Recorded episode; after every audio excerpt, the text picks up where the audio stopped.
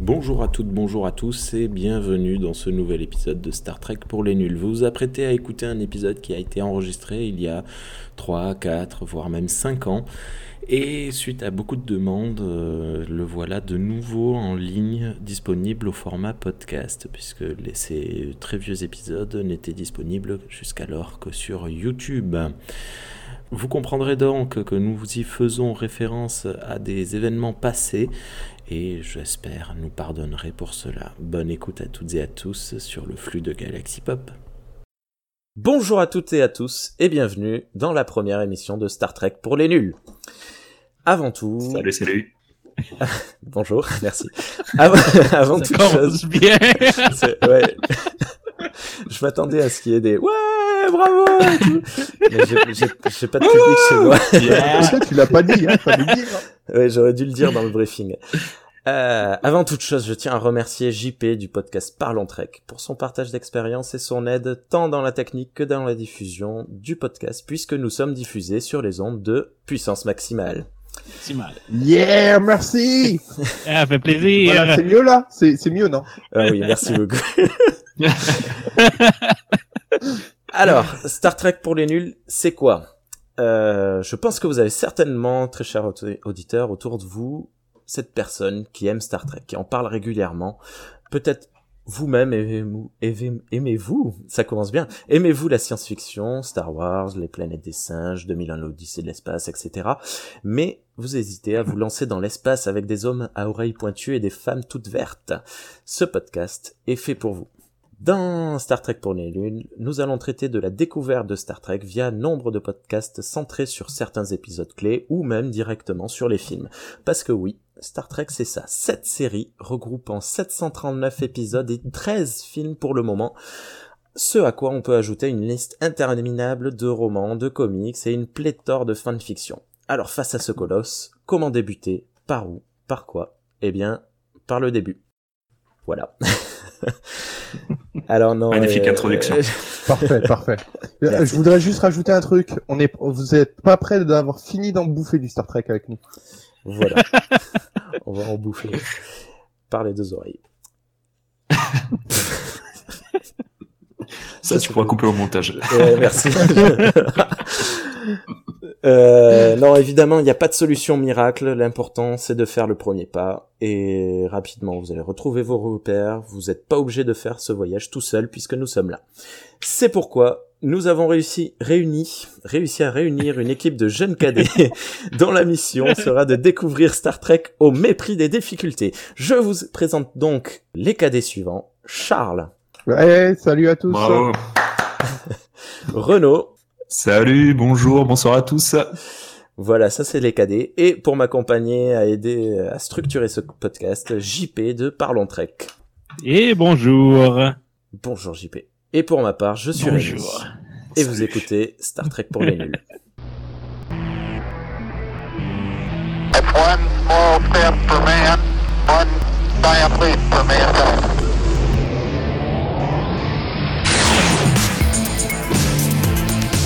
Star Trek pour les nuls.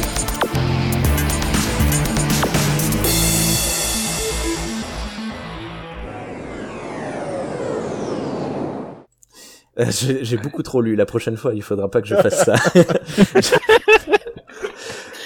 Allez, après cette introduction bien trop longue, rentrons dans le vif du sujet. Pour cet épisode pilote, ben, nous avons demandé à nos cadets de regarder tous les premiers épisodes, donc les épisodes pilotes de chacune des séries. Donc aussi, au total, 6 épisodes, dont 5 sont des doubles épisodes. C'est très courageux, ils ont bravé la difficulté. Charles, c'est toi qui commences en nous présentant cet épisode de 1966 de Star Trek, la série originale. What? Moi, c'est moi qui commence, ça, c'était pas prévu, ça. Bon, alors, euh, on va commencer du coup donc le Star Trek original avec euh, la première apparition du coup de l'USS Enterprise, si je dis pas de bêtises. Donc l'épisode euh, en France a été nommé Où l'homme dépasse l'homme, Where et en anglais Where No Man Has Gone Before. Euh, cet épisode, euh, moi personnellement, pour partir sur un premier ressenti, euh, j'ai eu l'impression de retomber en enfance parce que j'étais un grand fan des Turner Birds. Donc, je sais pas si vous connaissez les gars. Ouais, les, les sentinelles de l'air, je pense. Voilà, a les Sentinelles de l'air, oui. Voilà. Et euh, j'avais l'impression de revoir un épisode des Sentinelles de l'air. Moi, j'avais adoré. Alors, du coup, dans cet épisode qui a un peu vieilli quand même, euh, du coup, c'est Gary Mitchell coup, qui Mhm. va acquérir des pouvoirs à la suite d'une tempête euh, magnétique. Et en gros, il se prend pour Dieu. Pour résumer un petit peu l'épisode. Euh, et du coup, le capitaine Kirk et Spock euh, vont devoir euh, l'affronter et euh, le, maire, le mettre hors d'état de nuire. Je pense que le résumé est plutôt pas mal. Parfait. Ouais. Très bien. Qu'est-ce Voilà. que tu, qu'est-ce que vous en avez passé les cadets? Vas-y, Absol, je te laisse commencer. Ah bon Continue Bah, voilà. surtout. Bah moi j'avais j'avais déjà un petit peu commencé donc voilà moi c'était euh, par rapport aux Sentinelles de l'air c'est vrai que ça m'a fait retourner en enfance même si ça a un peu vieilli je trouve que ça a son charme alors j'ai regardé aussi les, les deux autres épisodes euh, Charlie et il était euh, ils étaient des mignons voilà qui étaient un petit peu euh, aussi en même temps euh, diffusés en même temps c'est ça?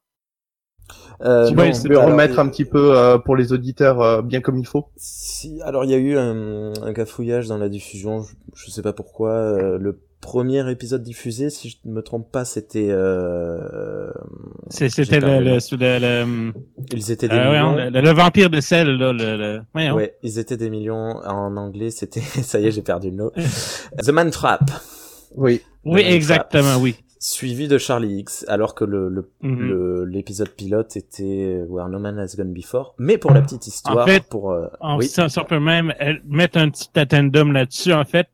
Where No Man Has Gone Before est le deuxième pilote, puisque le, il y a un pilote rejeté qui était The Cage, qui Exact. par la suite été remanié dans un épisode en deux parties. Et euh, ensuite, en 1983, The Cage a été, a été euh, lancé en, sur vidéocassette dans son intégrité. Dans son intégralité, pardon. Donc, euh, petit addendum terminé. Oui, c'est ben, c'est parfait, c'est exactement. Je, je l'ai jamais vu d'ailleurs celui-là en, en intégralité réelle. Enfin, Euh, tu peux le trouver sur Ne- il, il est dans il est dans la liste de Netflix euh, C'est vrai? si, si ouais J'ai j'ai vu que la, la version de la, la, la remaniée avec euh, Spock. Qui, de de, de ménagerie ouais, Ouais. Euh, mais non euh, moi ce que moi très ce que sur. Netflix au Canada euh, l'épisode The Cage est disponible mais je pense que c'est comme à la fin de la saison ils, comme ils l'ont mis à la fin de la saison hein, je pense si je me rappelle bien Euh, je, je regarderai. Et toi, Renaud, t'en as pensé quoi? Alors, euh, très très variés les, les ressentiments de l'épisode. Il y a du plus, il y a des moins. Euh, ce que j'ai beaucoup apprécié, et je m'y attendais pas forcément, c'est que euh, pour cet épisode pilote, on verra ça peut-être avec les autres épisodes, mais surtout de, de ces premières euh, saisons, c'est euh, les thématiques abordées. J'ai trouvé ça en fait euh, assez assez bien fait. Nous, tu vois, au niveau des analyses, ou ce qui était présenté, c'est présenté de manière simple, c'est assez intelligent. Euh, Il n'y a pas de choses un peu clichés, tu sais, euh, les explications sont claires, en fait, précises. Et, euh, et aussi, en fait, quelque chose d'assez dramatique, parce que le fait, en fait, de, tu sais, que tu t'intéresses à cet équipage, qui est super bien montré, en fait. Tu sais, dès le début, ils échangent deux, trois dialogues. Spock et Kirk, tu sais, ils jouent, ils jouent aux échecs, euh, cette partie Mhm. d'échecs en, en trois dimensions, un peu quatre dimensions. Et euh, en deux, trois dialogues, il y a des, des petits tacles qui se font entre eux. Enfin, tu es directement lié à cet équipage, en fait. Et le fait de, de mettre, euh, que ce soit le méchant, en fait, euh, un des personnages de cet équipage, il y a quelque chose de très, très dramatique, en fait. Tu vois, dans, dans le fait ben, de, de se demander comment on va pouvoir gérer ça. On a, on a Kirk qui veut essayer euh, d'éviter ben, de le tuer. Et on a le côté Spock, tu sais, très, euh, très terre à terre, qui, qui sait qu'il va falloir euh, ben, terminer de manière euh, un peu, logique un peu logique, voilà, avec lui. Et t'as l'impression, tu vois, que c'est ce petit Spock, tu sais, un petit ange, tu sais, le côté, euh, une partie de, de l'âme de Kirk, tu sais, qui lui parle à l'oreille, et lui qui se refuse à ce, ce choix, qui est beaucoup plus humain, tu vois, et qui se dit, il va y avoir une solution, il va y avoir une solution. Ça, tu vois, dans, dans l'idée, ça m'a beaucoup plu. Même le, même le physique, les méchants, avec ses yeux blancs un peu, ça m'a fait penser, je sais pas, vous connaissez euh, euh, le roman Les Coucous de Midwich, qui a été adapté en, fi- en film, euh, Le Village des Damnés, avec des enfants euh, qui ont des pouvoirs psychiques un peu, c'est exactement Ouais. le- Tu, as- Le tu as même dit quoi, style. le- les coucouilles de qui? Les- les- Alors ça, t'as dû aller chercher ça sur internet. Non, pas du tout. Les Ouais, d'ailleurs- de Midwich. les le- l'acteur qui joue euh, machin a dû euh, a dû souffrir des yeux parce que c'était horrible je sais pas si vous avez vu les zooms qu'on a sur ses yeux il a les yeux Oui. explosés Tout à fait. Les, les, les, les, ouais, en effet, les, les, les, les- les verres de contact, en effet, n'étaient vraiment pas confortables pour les acteurs. Euh, C'est c'est c'est ça le côté peut-être négatif, tu vois, que je donne dans les euh, tout ce qui est les couleurs, euh, peinture des couloirs, tu sais, tout ce qui est design et décor, c'est c'est très très simple. Euh, On voit que ça, a- ça a vieilli et que c'est plus les mêmes budgets qu'aujourd'hui, quoi. hmm. Voilà. et alors Ça, ça, euh, ça. pour Après, la décoration ah, ouais, ouais. Euh, c'est vrai que pour la décoration dire la même chose. Non, c'est vrai que pour la décoration, ben, de toute façon, ils avaient très peu de budget, donc ils ont fait avec ce qu'ils pouvaient. Et dans l'imaginaire à ce, cette époque-là, le- la science-fiction était très colorée. Mais par contre, je trouve quand même que les effets spéciaux ont été super bien faits. Euh, quand ils lancent des éclairs dans tous les sens, je, je trouvais ça vraiment très bien. J'avais pas l'impression d'avoir euh, euh, du rajout manuel euh, sur la sur la bande, alors que c'était En- probablement ça. Après, c'est la version. En fait, euh, ah oui, euh. Oui, Si tu me permets, tu as probablement vu la version remasterisée de 2000, euh, 2007, 2000, de- en 2007 et 2008. Ils ont je- remasterisé. Je, je m'en suis rappelé en le disant, ouais, parce que même mes DVD, c'est c'est ce que j'ai. Oui, oui, je, c'est vrai qu'à l'époque, je sais pas comment c'était, euh, c'était visuellement. Après que, comme tu disais, euh, au niveau du tournage, c'est vrai que même dans tout ce qui est costume et maquillage, ou euh, voilà le, le tournage, apparemment ils ont eu de gros soucis, non? Il y a, j'ai entendu Gap là, enfin c'est, et puis même les, au niveau des, des costumes ou des décors, c'était, euh, c'était juste pour l'épisode pilote, non? Ils étaient même pas sûrs de continuer après avec ça. c'est ça? Ouais. Ouais, ben en fait, c'est ça la nature d'un épisode pilote, c'est que c'est la maison de production et non pas le studio qui produit l'épisode à ses propres frais et en espérant de vendre le le Oh. L'épisode à une chaîne de diffusion. Donc dans ce cas-ci, c'était euh, Desilu qui était la maison de production, qui était la maison de production de Lucille Ball, qu'on donc on connaît pour euh, la série I Love Lucy, euh, et qui justement qui ont réussi à vendre ce deuxième pilote à la NBC, euh, qui c'était pour la première fois, c'était très très très très rare d'avoir eu la d'avoir la chance de produire un second épisode pilote, malgré le fait que c'était à leurs frais. Donc, euh, c'est vraiment Lucille Ball qui a insisté pour justement refaire ce, ce deuxième épisode-là. Malheureusement, ça l'a mis en ruine, ce qui a par la suite mené à la vente de Desilu à Paramount. Mais ça, c'est une autre histoire. C'est, c'est quand même ouf. Euh, est-ce qu'il y a quelque chose euh, que vous aviez remarqué, euh, par exemple dans les doublures euh, lors des bagarres? Ah, Pas forcément. euh, Va-t-on parler des bagarres? C'était génial. Voilà, Ouais, ouais, Après, j'avoue. Bon, on- je, je crois qu'on voit la naissance du Kirk, euh, du, ce qu'on appelle le, le- le double fist Kirk dans, dans le dos là quand il tape euh, les, les- et, et, et c'est, on s'entend, c'est une prise légendaire euh, dans Star Trek. Je pense que il y a rien qui équivaut à un- deux points, d'un- un, coup de, un coup de poing dans le dos euh, de la part de, de William Shatner là. euh, euh, c'est, génial. ça va être on va le voir euh, de, on, on va continuer à avoir des, des bagarres de même au, au travers de la série euh, plus euh, encore plus euh, de, de façon plus spectaculaire je crois dans, dans le combat contre le Gorn je pense Bah, la le combat contre saison. le Gorn est magnifique. J'ai- Et j'ai- celui contre que- Khan aussi est pas mal. euh, Mais c'est, c'est pas Kirk, c'est un autre qui se bat contre Khan, non? Dans la... euh, non c'est Kirk c'est Kirk, Kirk. ouais. Il était pas mal dans, dans mes souvenirs. Il faudra que je, je le revoie. Euh, j'avais noté, enfin, j'ai, pour ma part, tu me diras, JP, ce que t'en penses. Je- Mhm. J'ai trouvé que cet épisode résume bien ce que sera le, le reste de la série. C'est-à-dire, on, on Oui. a vraiment des questions classiques de, de, de Star Trek, enfin, qui deviendront classiques. La, la problématique de tuer un homme si le bien euh, général le requiert. Et je- j'ai trouvé ça chouette. Et pareil, une petite phrase de hum, un peu philosophique euh, lorsque Kirk dit euh, le, le, le pouvoir euh, absolu corrompt absolument. Ouais. C'est quelque chose de, de beau et de très très tréquien selon moi. oui je, suis- je suis entièrement d'accord je pense que je ben faut dire aussi que la production s'était fait dire de faire quelque chose de moins intellectuel Euh, donc, je pense que justement, ils ont rajouté un petit peu de bagarre, mais ils ont réussi à garder ce qu'ils voulaient là, au, au cœur de la série. Là. Donc, euh, ils ont réussi à faire quelque chose avec un petit peu plus d'action, mais en, en gardant le le- l'idée centrale. là. Par contre, je trouve qu'il commence vraiment fort avec ce premier épisode parce qu'on a quand même Mhm. euh, à faire. euh, Ils combattent quand même un, un semi-dieu, quoi, en fait, au niveau des pouvoirs. Ouais. et tout, euh, ça commence vraiment très très fort. hein. Ouais, et C'est pas le seul. C'est le premier d'une longue collection de semi-dieux aussi qui, qui, qui, qui vont affronter. Ça, on se Euh. doute un peu. Quand ça commence à Euh. l'épisode pilote comme ça, Ah, j'ai- c'est bon, moi j'ai plus rien à dire. Ouais, si moi j'ai encore une touche à à apporter. Il y a, on trouve également un premier pas euh, dans quelque chose qu'on trouvera plus ou moins sous-jacent dans toute la, dans toutes les séries Star Trek, mais l'égalité euh, homme-femme. Je sais pas si vous vous Mhm. souvenez le premier échange Ah, si. entre le docteur DR. DNR et le, le commandeur Mitchell, celui qui deviendra le, le demi-dieu. Euh, elle, elle se fait, euh, elle se fait euh, traiter comme une, une moins que rien et elle l'envoie bouler, mais proprement. Et j'ai trouvé ça très beau pour euh, un truc de Ouais. 66. Après, bon, voilà, le, Mais ça se retrouve dans, dans quasiment toutes les séries, hein, de vraiment cette égalité homme-femme, euh, même entre les races et tout. Euh, on le retrouve, on en parlera après, mais je pense. Mais euh, c'est vraiment un point central de, de l'univers Star Trek, de ce que j'en ai vu. hein.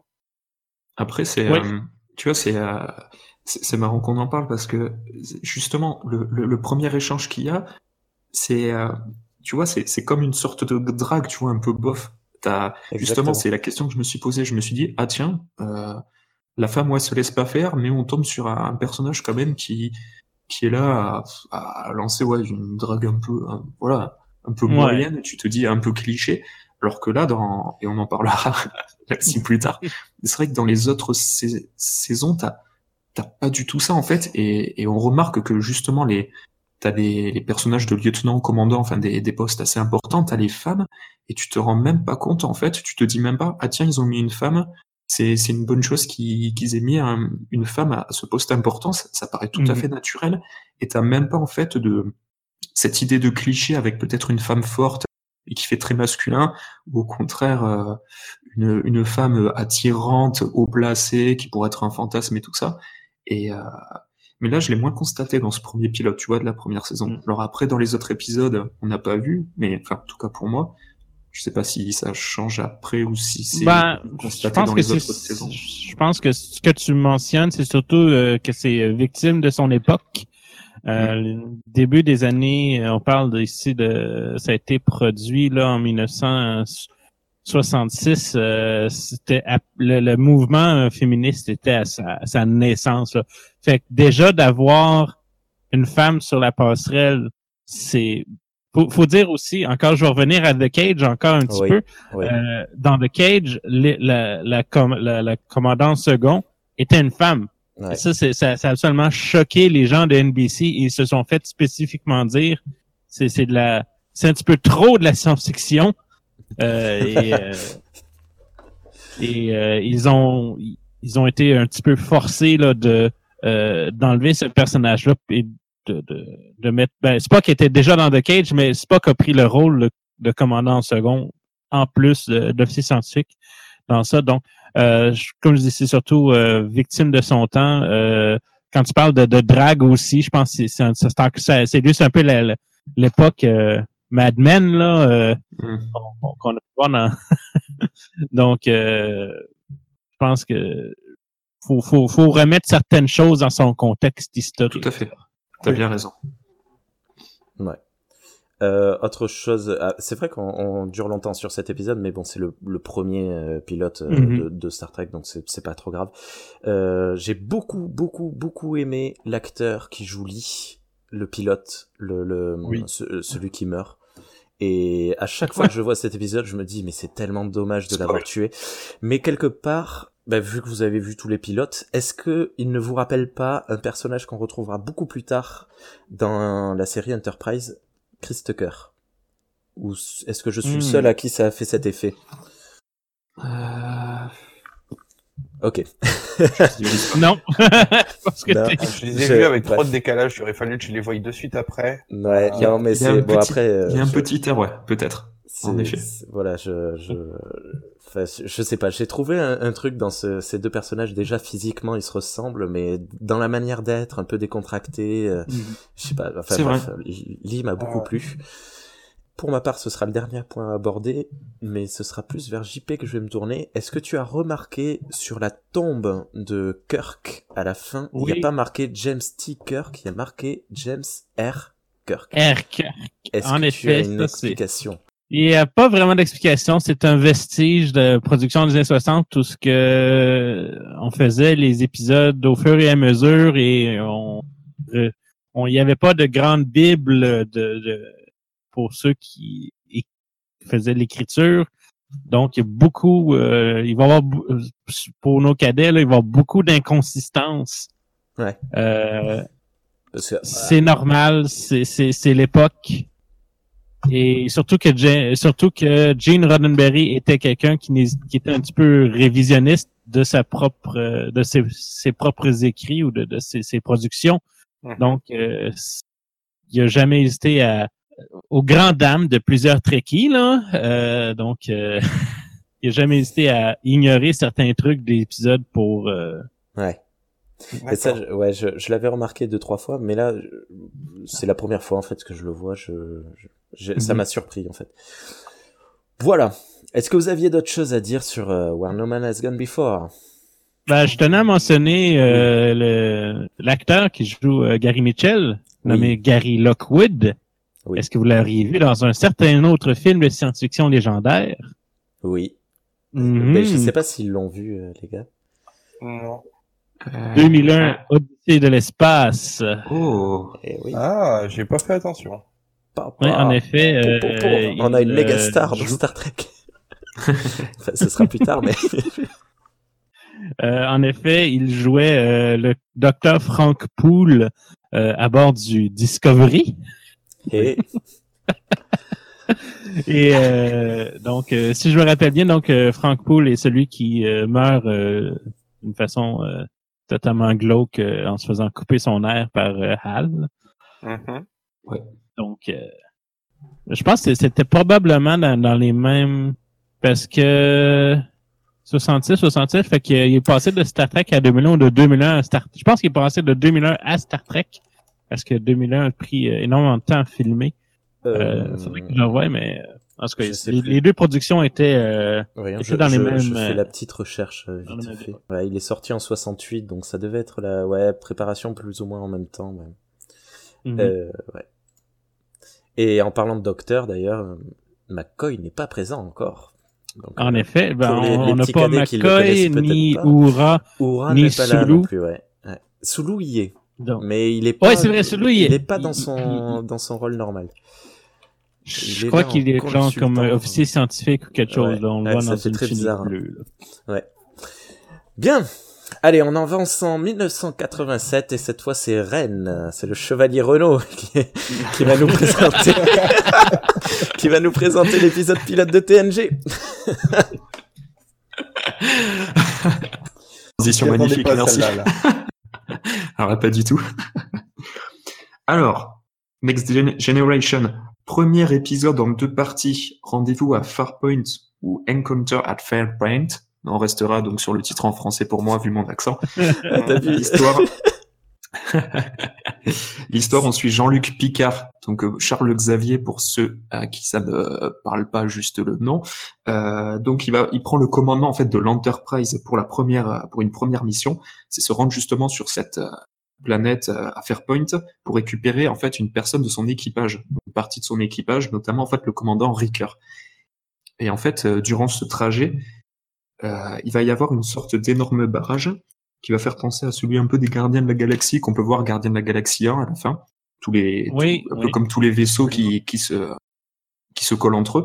Ah Euh, j'avais pas du tout fait le parallèle, ouais. Ouais. Ouais. Je sais pas si c'est une référence particulière. Je pense pas. Je euh, ouais, peut-être. Je. Voilà. Et en fait, cet énorme barrage qui va bloquer le vaisseau. Et il y a un étrange personnage, Q, euh, qui va en fait va accoster euh, l'Enterprise et va leur faire une sorte de procès en fait, en accusant l'équipage de tous les crimes odieux qu'auront euh, qu'aura réalisé l'humanité. Donc c'est en les traitant d'être une race barbare en fait sans avenir.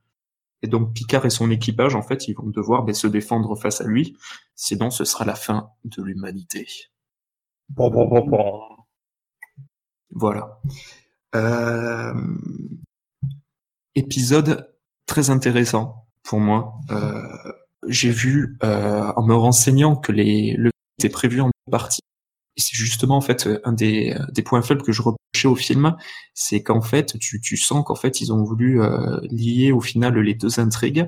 Donc une intrigue qui va se passer sur la planète à Fairpoint et euh, cette histoire avec Hugh, euh, tu, tu sens qu'en fait il, il se force un peu à les lier à la fin, ce un épisode pilote, alors que, euh, à mon avis, ça aurait été super intéressant de se focaliser peut-être euh, sur l'intrigue avec Hugh, parce que ben, on parle justement de, de cette évolution en fait de notamment des humains, hein, euh, donc de l'évolution des, des humains et le, le fait ben, de, de ce qui a évolué, comme ça on en apprend aussi sur sur cette époque-là hein, de Star Trek. Et, c'est- et ça aurait en plus développé beaucoup plus les, les personnages. Parce que par rapport justement aux défenses qu'ils utilisent, tu sens qu'il y a certains personnages, ils, pensent à leur passé, des, choses en fait qui, ont été difficiles pour eux, douloureux, et le, pourquoi en fait il est bon de garder en fait cette humanité euh, en vie. Ouais, moi j'ai beaucoup, beaucoup, beaucoup, beaucoup de difficultés avec cet épisode. Quand j'ai eu fini euh, la, série originale, j'ai acheté directement le coffret euh, de la série complète de, Star Trek Next Generation. Et quand j'ai vu cet épisode, je me suis dit, mais dans quoi je me lance? Et j'ai coupé, et je me suis dit, mais qu'est-ce que j'ai fait? Je viens de, de perdre 90 euros pour rien, quoi. C'était, j'ai vraiment beaucoup de difficultés avec cet épisode il, pour moi, il représente vraiment les, cette mauvaise période des années 80. C'est, très kitsch. euh, les acteurs jouent super. Il y a du surjeu en fait. C'est pas qu'ils jouent mal, c'est qu'ils sont en surjeu. Tout à fait. Je, je, je trouve que même techniquement, là, les effets spéciaux, pour le coup, euh, je trouve qu'ils ont vieilli. Je sais pas, qu'est-ce que t'en as passé, euh, Charles? Ah pardon. Euh, bah moi personnellement j'ai beaucoup aimé. Après c'est vrai que t'as des fois t'as l'impression que ça se barre en couille en fait. Justement au niveau du, du tribunal, euh, du système de tribunal là euh, qu'ils ont mis, euh, c'est vrai que c'est particulier. Voilà, euh, t'as as des effets euh, euh, de zoom et tout ça qui font vraiment très vieillot. Après j'ai beaucoup aimé moi c'est le les, les thèmes abordés par contre du- de, de l'épisode. C'est le thème de l'humanité euh, et tout ça. Ça j'ai beaucoup aimé. ouais. Mhm. Il y a Ah. quelqu'un qui est en train d'utiliser un coupes. micro-ondes. Euh, il y a par contre un gros point, un gros point positif. Qui c'est qui fait à manger, bordel? Attends, je reviens. C'est pas chez moi. A un couac, sinon c'était pas drôle. Non, mais pour, pour revenir, soyons sérieux. Euh, Il y a un point positif là-dessus, c'est que la tension est extrêmement palpable. J'ai trouvé que le, le, le- pour un premier épisode, c'est très euh, sombre. C'est pas du tout euh, fun, joyeux. Enfin, Ouais. Euh, ça, ça marque vraiment direct le, le, le but recherché. Je pense que à cette époque-là, ils ont voulu faire une approche plus mature, euh, Oui. à, à- cibler sent, un public plus sent. mature. Ouais. Voilà. Après, euh, j'ai quand même trouvé une, une, une lenteur générale. euh, j'ai Hmm. pas compris pourquoi on a fait séparer les le vaisseau en deux. Euh, si c'est pour le faire se rejoindre aussitôt, c'était juste pour montrer, voilà, on est capable. Vous avez vu, euh, on sépare notre En vaisseau fait, en deux. Mais si, si je peux, euh, si je peux m'interjecter, au contraire, vas-y. c'est c'est prob- bon, je peux te dire premièrement que la scène où ce que Picard va à la salle des machines, c'était simplement parce que s'il n'avait pas cette scène-là, il n'aurait pas construit la salle des machines et le budget pour construire la salle des machines par la suite aurait passé sur l'épisode d'après, D'accord. ce qu'ils auraient ruiné. Donc, euh. Qui était un très même- mauvais épisode également. Mais on y viendra plus tard. Donc, même chose proba- probablement pour euh, la séparation du vaisseau. Euh, donc, euh, ils ont fait l'effet, le- l'effet visuel avec le modèle. Donc, une fois qu'ils ont ça, ils peuvent le réutiliser dans les épisodes par la suite d'après. Oui. Ok. Ok, ok, c'est bon à savoir. Oui, parce que l'image de la séparation du vaisseau est toujours la même à chaque fois qu'ils le font. Même s'ils le font euh, Mhm. trois fois, quatre fois peut-être, un grand max.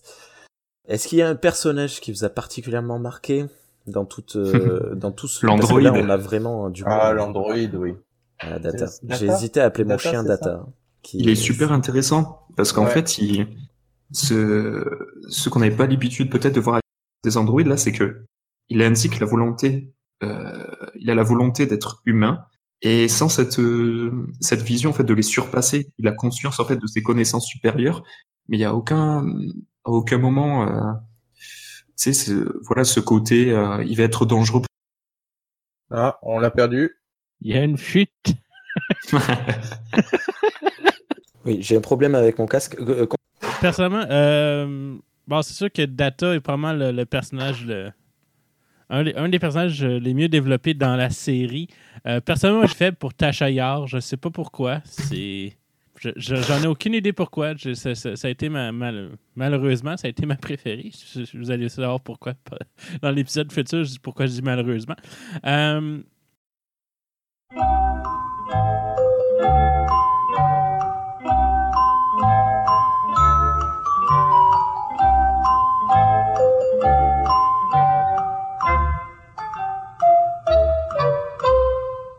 Suite à un problème technique, nous avons dû recommencer l'enregistrement. On reprend là où on en était. JP, c'est à toi. J'allais mentionner à quel point la vision euh, utopique a vraiment été comme euh, mis très euh, euh, comment dire de, de façon euh, hmm, a- a- a vrai- euh, disons Au départ.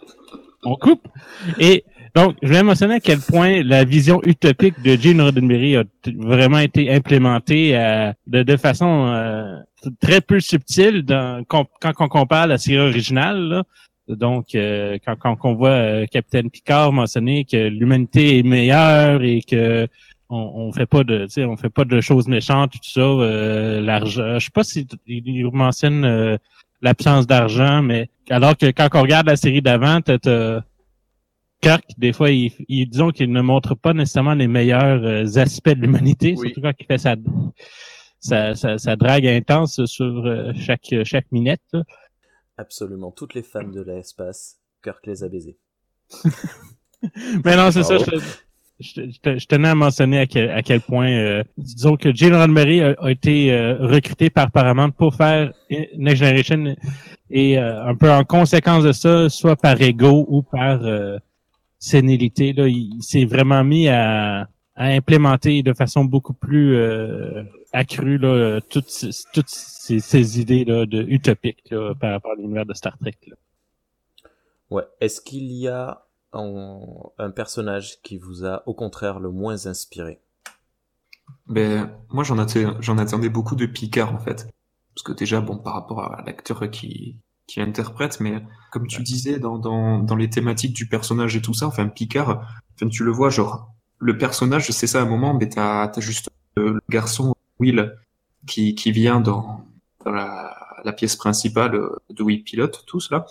Et, euh, et je sais pas, son personnage, j'ai l'impression qu'il est là, je suis au terre, car, car je ne sais pas comment réagir en tant que père, et tu sais, ça fait très simple, en fait, peu profond. Ça fait très personnage, des, des clichés, en fait, c'est, euh, j'en attendais beaucoup plus, mais après, c'est, là, c'était par rapport à, à mes attentes et à ce que je pensais, quoi, c'est pas, pour l'époque, euh, est-ce que ce personnage euh, devait avoir autant d'importance, je ne sais pas. Moi, c'est par rapport au vécu que j'ai, au, au film que j'ai avec ce- cet acteur, que bah, j'en attendais un peu plus. Ben, Picard, euh, tu as sept saisons devant toi et quatre ou cinq films qui vont le développer.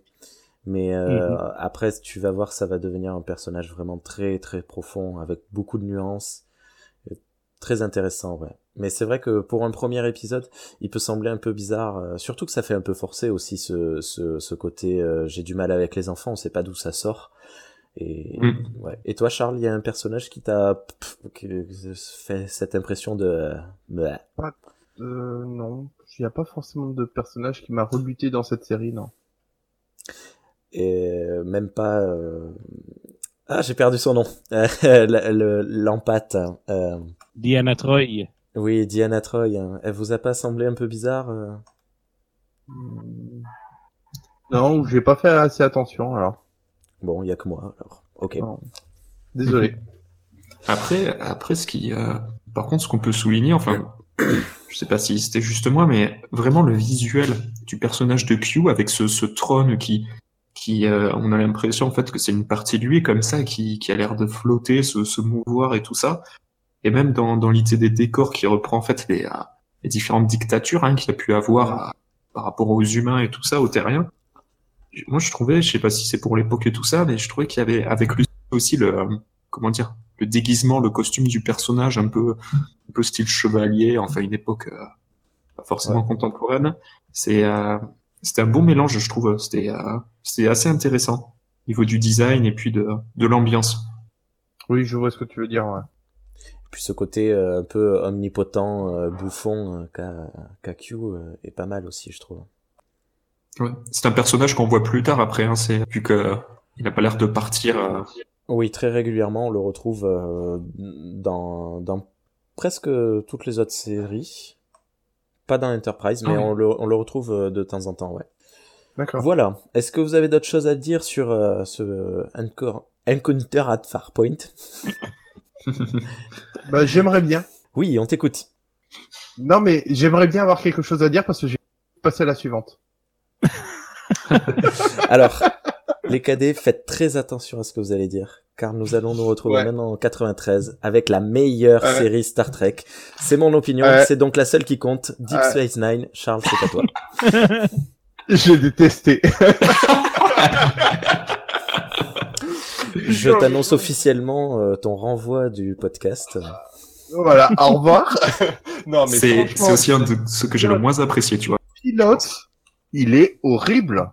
Mm. Je- alors j'espère que la série va, va être mieux, hein, mais l'épisode Mhm. pilote, je me suis ennuyé devant. J'ai fait euh, un premier visionnage, je me suis assoupi au bout d'une demi-heure.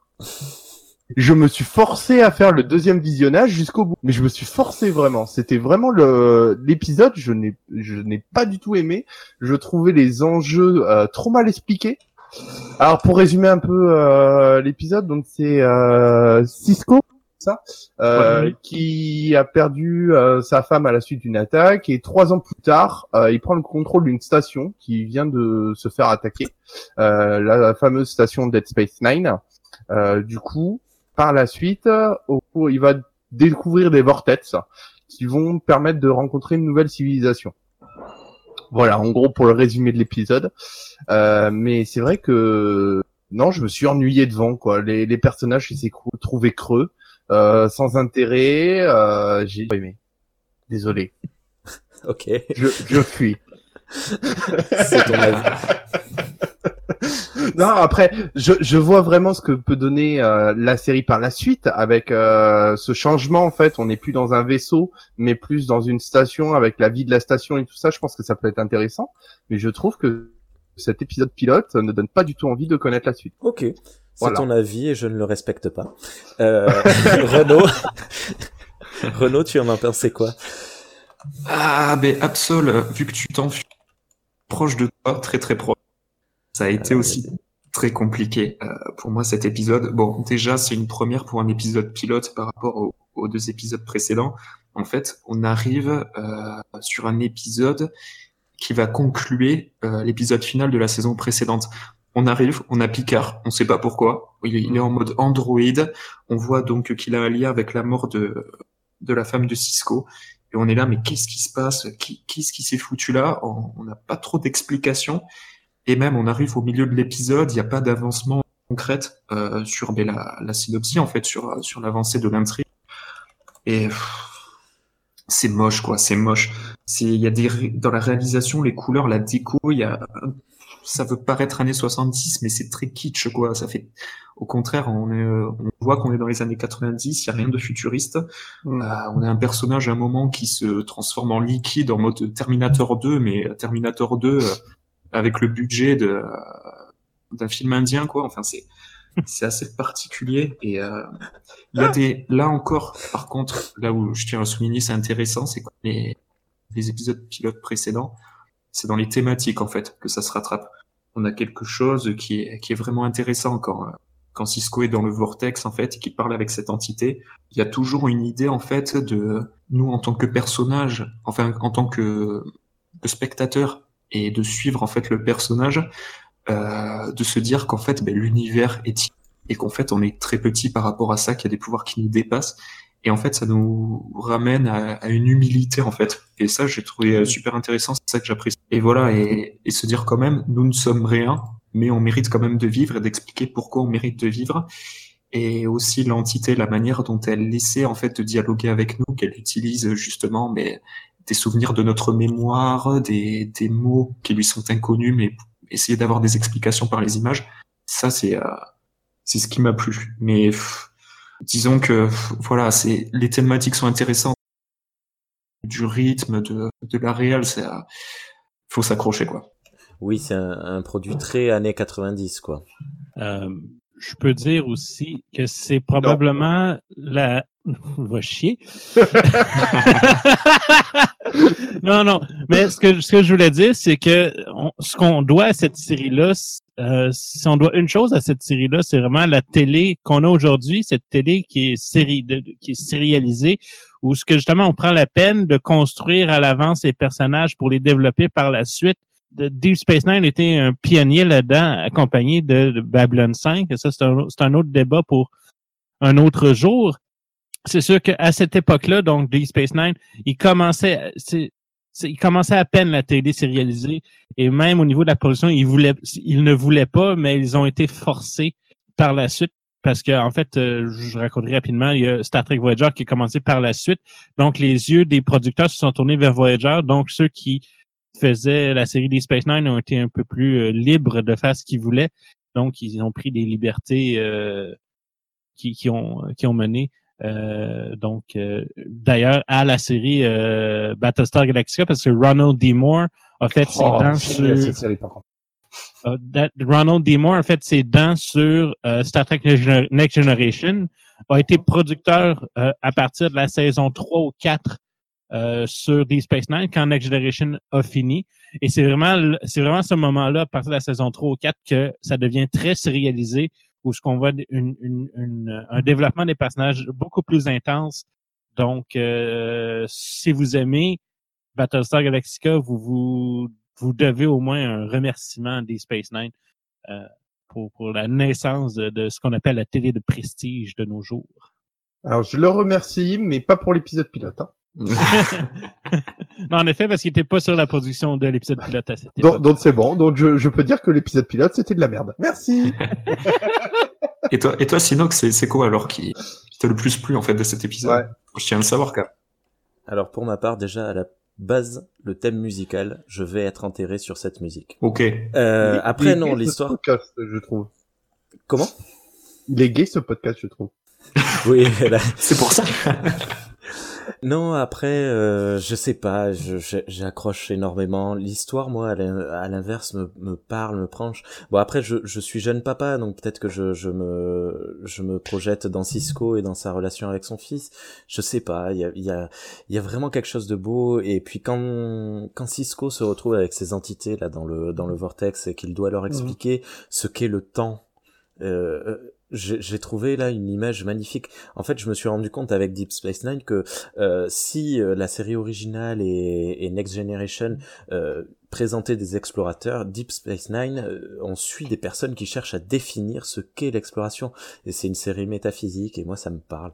Et, et après, euh, la- lors de mon premier visionnage, j'ai pas apprécié non plus parce que j'ai regardé dans l'ordre euh, toutes les séries. Du coup, voilà, je venais de me taper cette saison de TNG plus les films et, euh, et pareil comme tu disais euh, Charles au début, j'étais là, mais les personnages sont pas du tout euh, euh, emblématiques. Ils ont pas, euh, ils ont pas ce, ce côté hyper charismatique qu'ont les autres séries.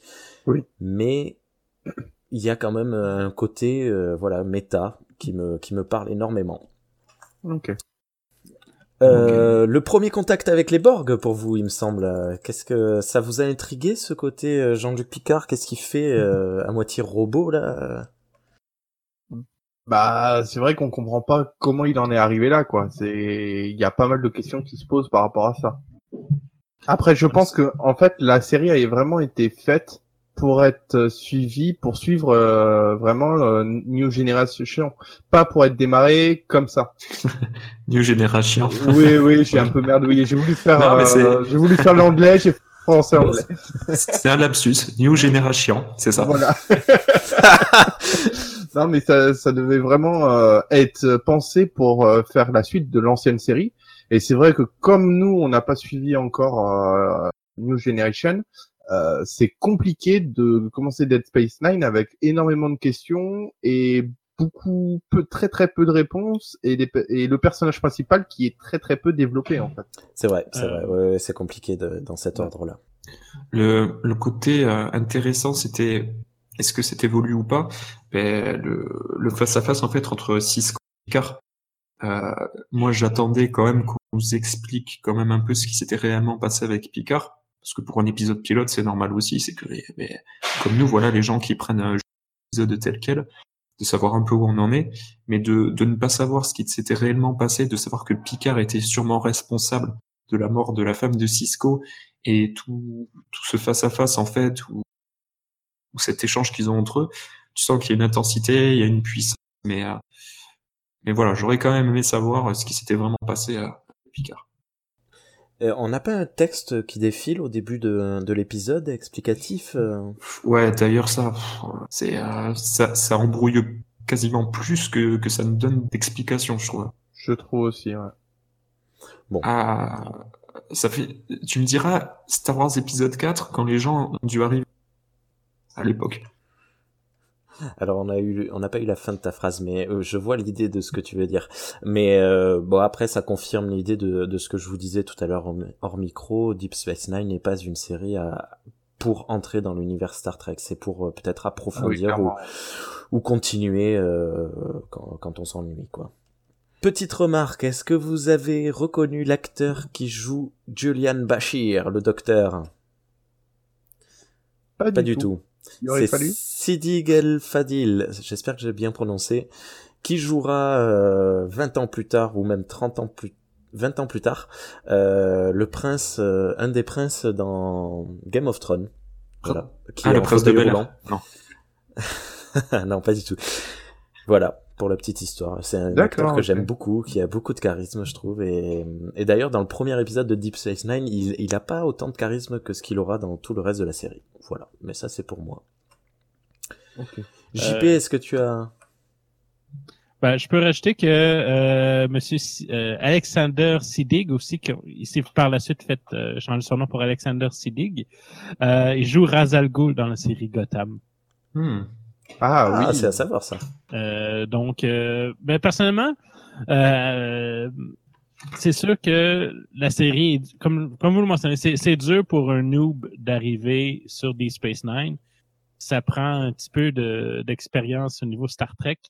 Euh, il y a beaucoup de, de ce qu'on appelle du world building euh, au travers de l'épisode, au travers de la série. Personnellement, je vois ça un peu comme euh, les alliés qui arrivent euh, à la fin de la deuxième guerre mondiale. euh, Exactement. soit, euh, Oui, tout à fait.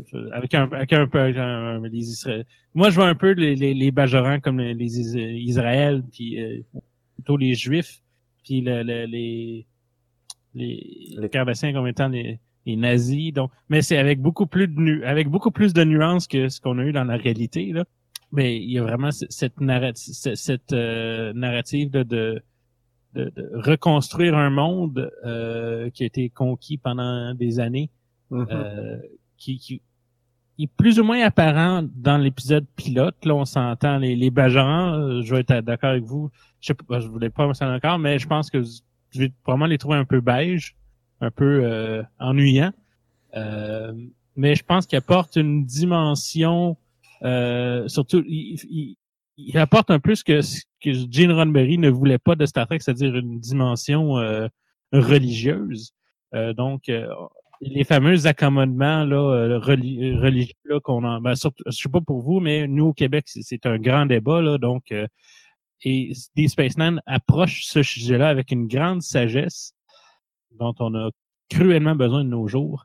Euh, mais comme je dis, je suis pas sûr que ça apparaît là, dans l'épisode pilote, malheureusement.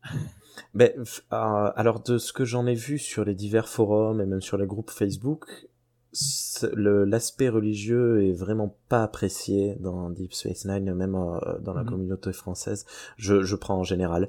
Après, moi personnellement, euh, étant euh, moi le premier chrétien, j'ai trouvé que l'approche était vraiment bonne et il n'y a pas de, de c'est rare de retrouver dans une série euh, euh, de science-fiction euh, euh, l'abord pardon c'est rare d'aborder euh, la religion dans une série de science-fiction et de ne pas la l'insulter de ne pas la cracher dessus euh, l'écraser ou dire que ça apporte rien.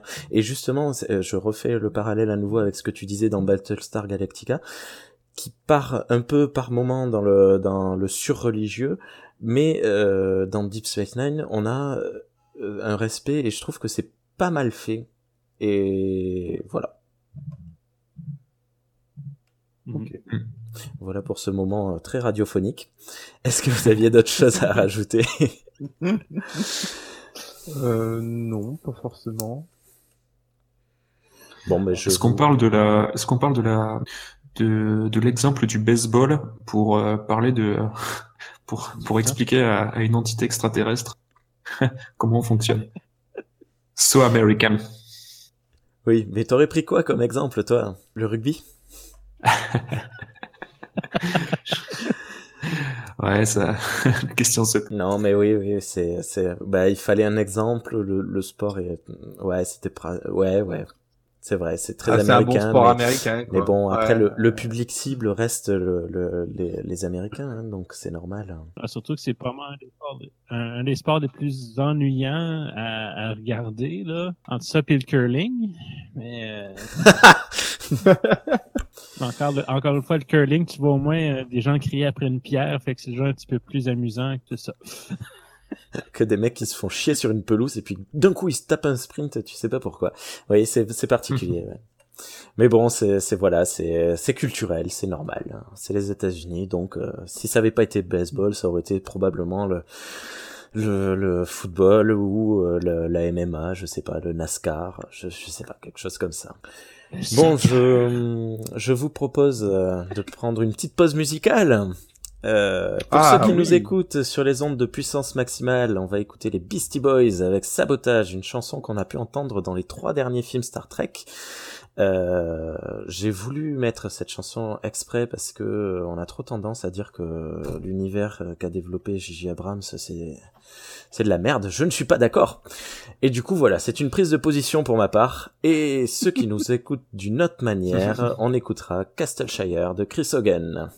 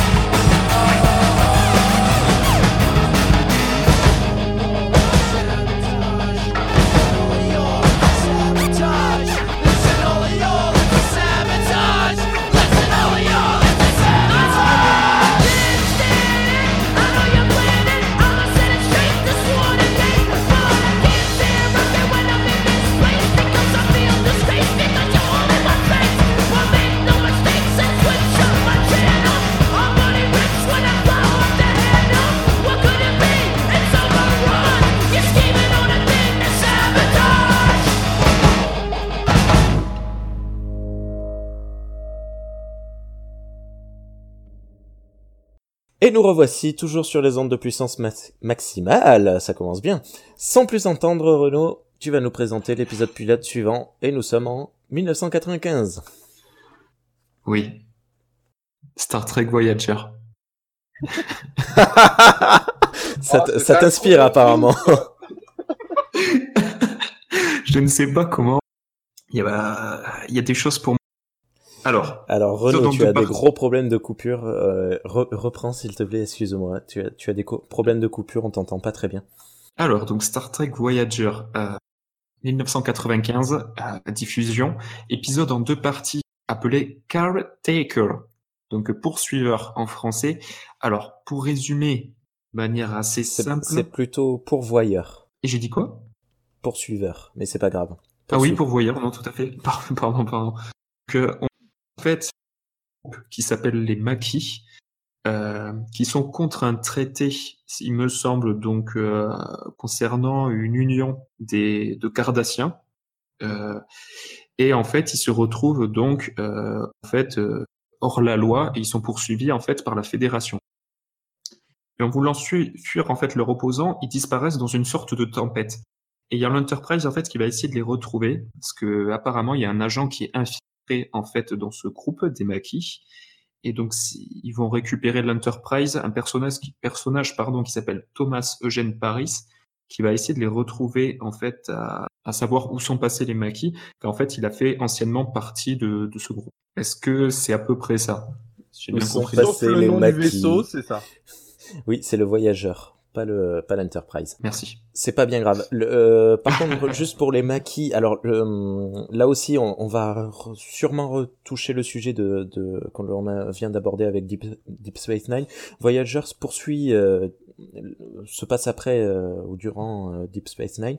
Les maquisards, en fait, c'est, euh, ce sont des des rebelles qui continuent euh, la guerre contre les Cardassiens. Euh, parce qu'en fait, suite à la libération de Bajor, euh, voilà, c'est monté ce petit groupe de, de maquisards qui continue de, de, de faire des attaques terroristes contre les, les Cardassiens. Donc, selon le point de vue que l'on va prendre dans divers épisodes, on considérera les maquisards comme des terroristes, d'autres fois comme, comme des héros. Voilà, c'est tout ce que j'avais à rajouter. Je tiens à mentionner que les maquis euh, viennent surtout du fait que euh, euh, qu'il y a des planètes colonisées au départ par la Fédération qui, suite à la signature du traité avec les Cardassiens, sont devenus des ces, ces, ces colonies-là sont devenues des territoires cardassiens. Donc, euh, ça vient surtout du fait que c'est euh, des, des gens, des colonistes qui refusent d'accepter ou de, de vivre avec le fait que la fédération a décidé qu'ils n'étaient plus chez eux sur leur colonie. Oui, c'est vrai, rajoute- ils les ont abondés. Donc, ça, ça, ça rajoute un, un, un élément de, de légitimité à leur cause, je trouve, personnellement. Oui, oui, totalement, totalement. Alors, qu'avez-vous à dire là-dessus? Hum, Ren, tu commences? Oui, si vous voulez. Euh, épisode assez mitigé. Euh, dans les points forts à noter, j'en ai parlé tout à l'heure, euh, le rôle donc du, du commandant de la femme principale, qui est là encore une fois très bien dosé en fait. Comme je l'avais dit, on n'est pas dans le cliché de la femme forte est très masculin ou au contraire euh, le côté féminine, sexy, euh, voilà, qui a de l'ordre, euh, qui, qui a de l'autorité. Euh, ça, j'ai beaucoup apprécié. Ça paraît tout à fait normal. C'est bien dosé. Il y a une bonne relation entre les personnages. J'ai bien aimé au niveau aussi des euh, souvent des scènes où c'est lors de dialogue en fait, donc pas des plans larges. Euh, je trouvais que que c'était réalisé de manière correcte et dans les thématiques abordées, voilà, toujours en fait liées à lorsqu'on est face à une force supérieure en fait. Alors là, la thématique, c'est surtout et là, ça va être la parallèle avec, euh, par exemple, un dieu. C'est euh, lorsqu'on a une forme su- supérieure qui va nous donner, par exemple, du, du vivre, des ravitaillements. Est-ce qu'on doit s'en remettre à elle en dans même si on ne sait pas d'où elle vient, ce qu'elle veut pour nous, ou est-ce qu'on doit mettre en doute son fonctionnement et, euh, et donc le vivre par nous-mêmes? Et ça, c'est, euh, j'ai trouvé l'idée intéressante. Attends, juste. Puis dans tout ce qu'elle a lu. Ouais. Eh, eh, Excuse-moi juste une seconde. Est-ce que tu as dit que le, le voyageur, j'ai peut-être eu une absence. Est-ce que tu as dit que le voyageur s'était retrouvé propulsé euh, de l'autre côté de la galaxie? Du tout. Ah, Et je n'ai pas non plus à, à- euh, le lien entre sur la planète entre ceux qui sont sur Terre et ceux qui sont sur Terre. Ça, j'en ai pas parlé. Tu peux le résumer, hein, tu feras mieux que moi, je pense. Euh, oui, ben, le- en fait, durant cette, fameuse euh, tempête, euh, les, deux vaisseaux, donc le voyageur et le, vaisseau des maquisards, se retrouvent propulsés de l'autre côté de la planète, de, la planète, de l'autre côté de, la galaxie. Et en fait, le, le, voyageur se retrouve à côté d'une station qui contient une entité qui prend soin d'une population qui vit sur une planète juste à côté. Donc euh, c'était pour euh, par rapport à ce que tu disais. Ouais, très bien. Et du coup, il y a le, le- cette première question de, comme, comme tu disais, de est-ce qu'on peut euh, accepter euh, les yeux fermés euh, tout ce qui vient de, de, de quelque part, comme- voilà, d'un pourvoyeur, quoi. Et également le, le thème du euh, perdu dans l'espace, des, des, des gens qui sont perdus et qui essayent de rentrer chez eux. Et ça, moi, ça me branche énormément. Mm.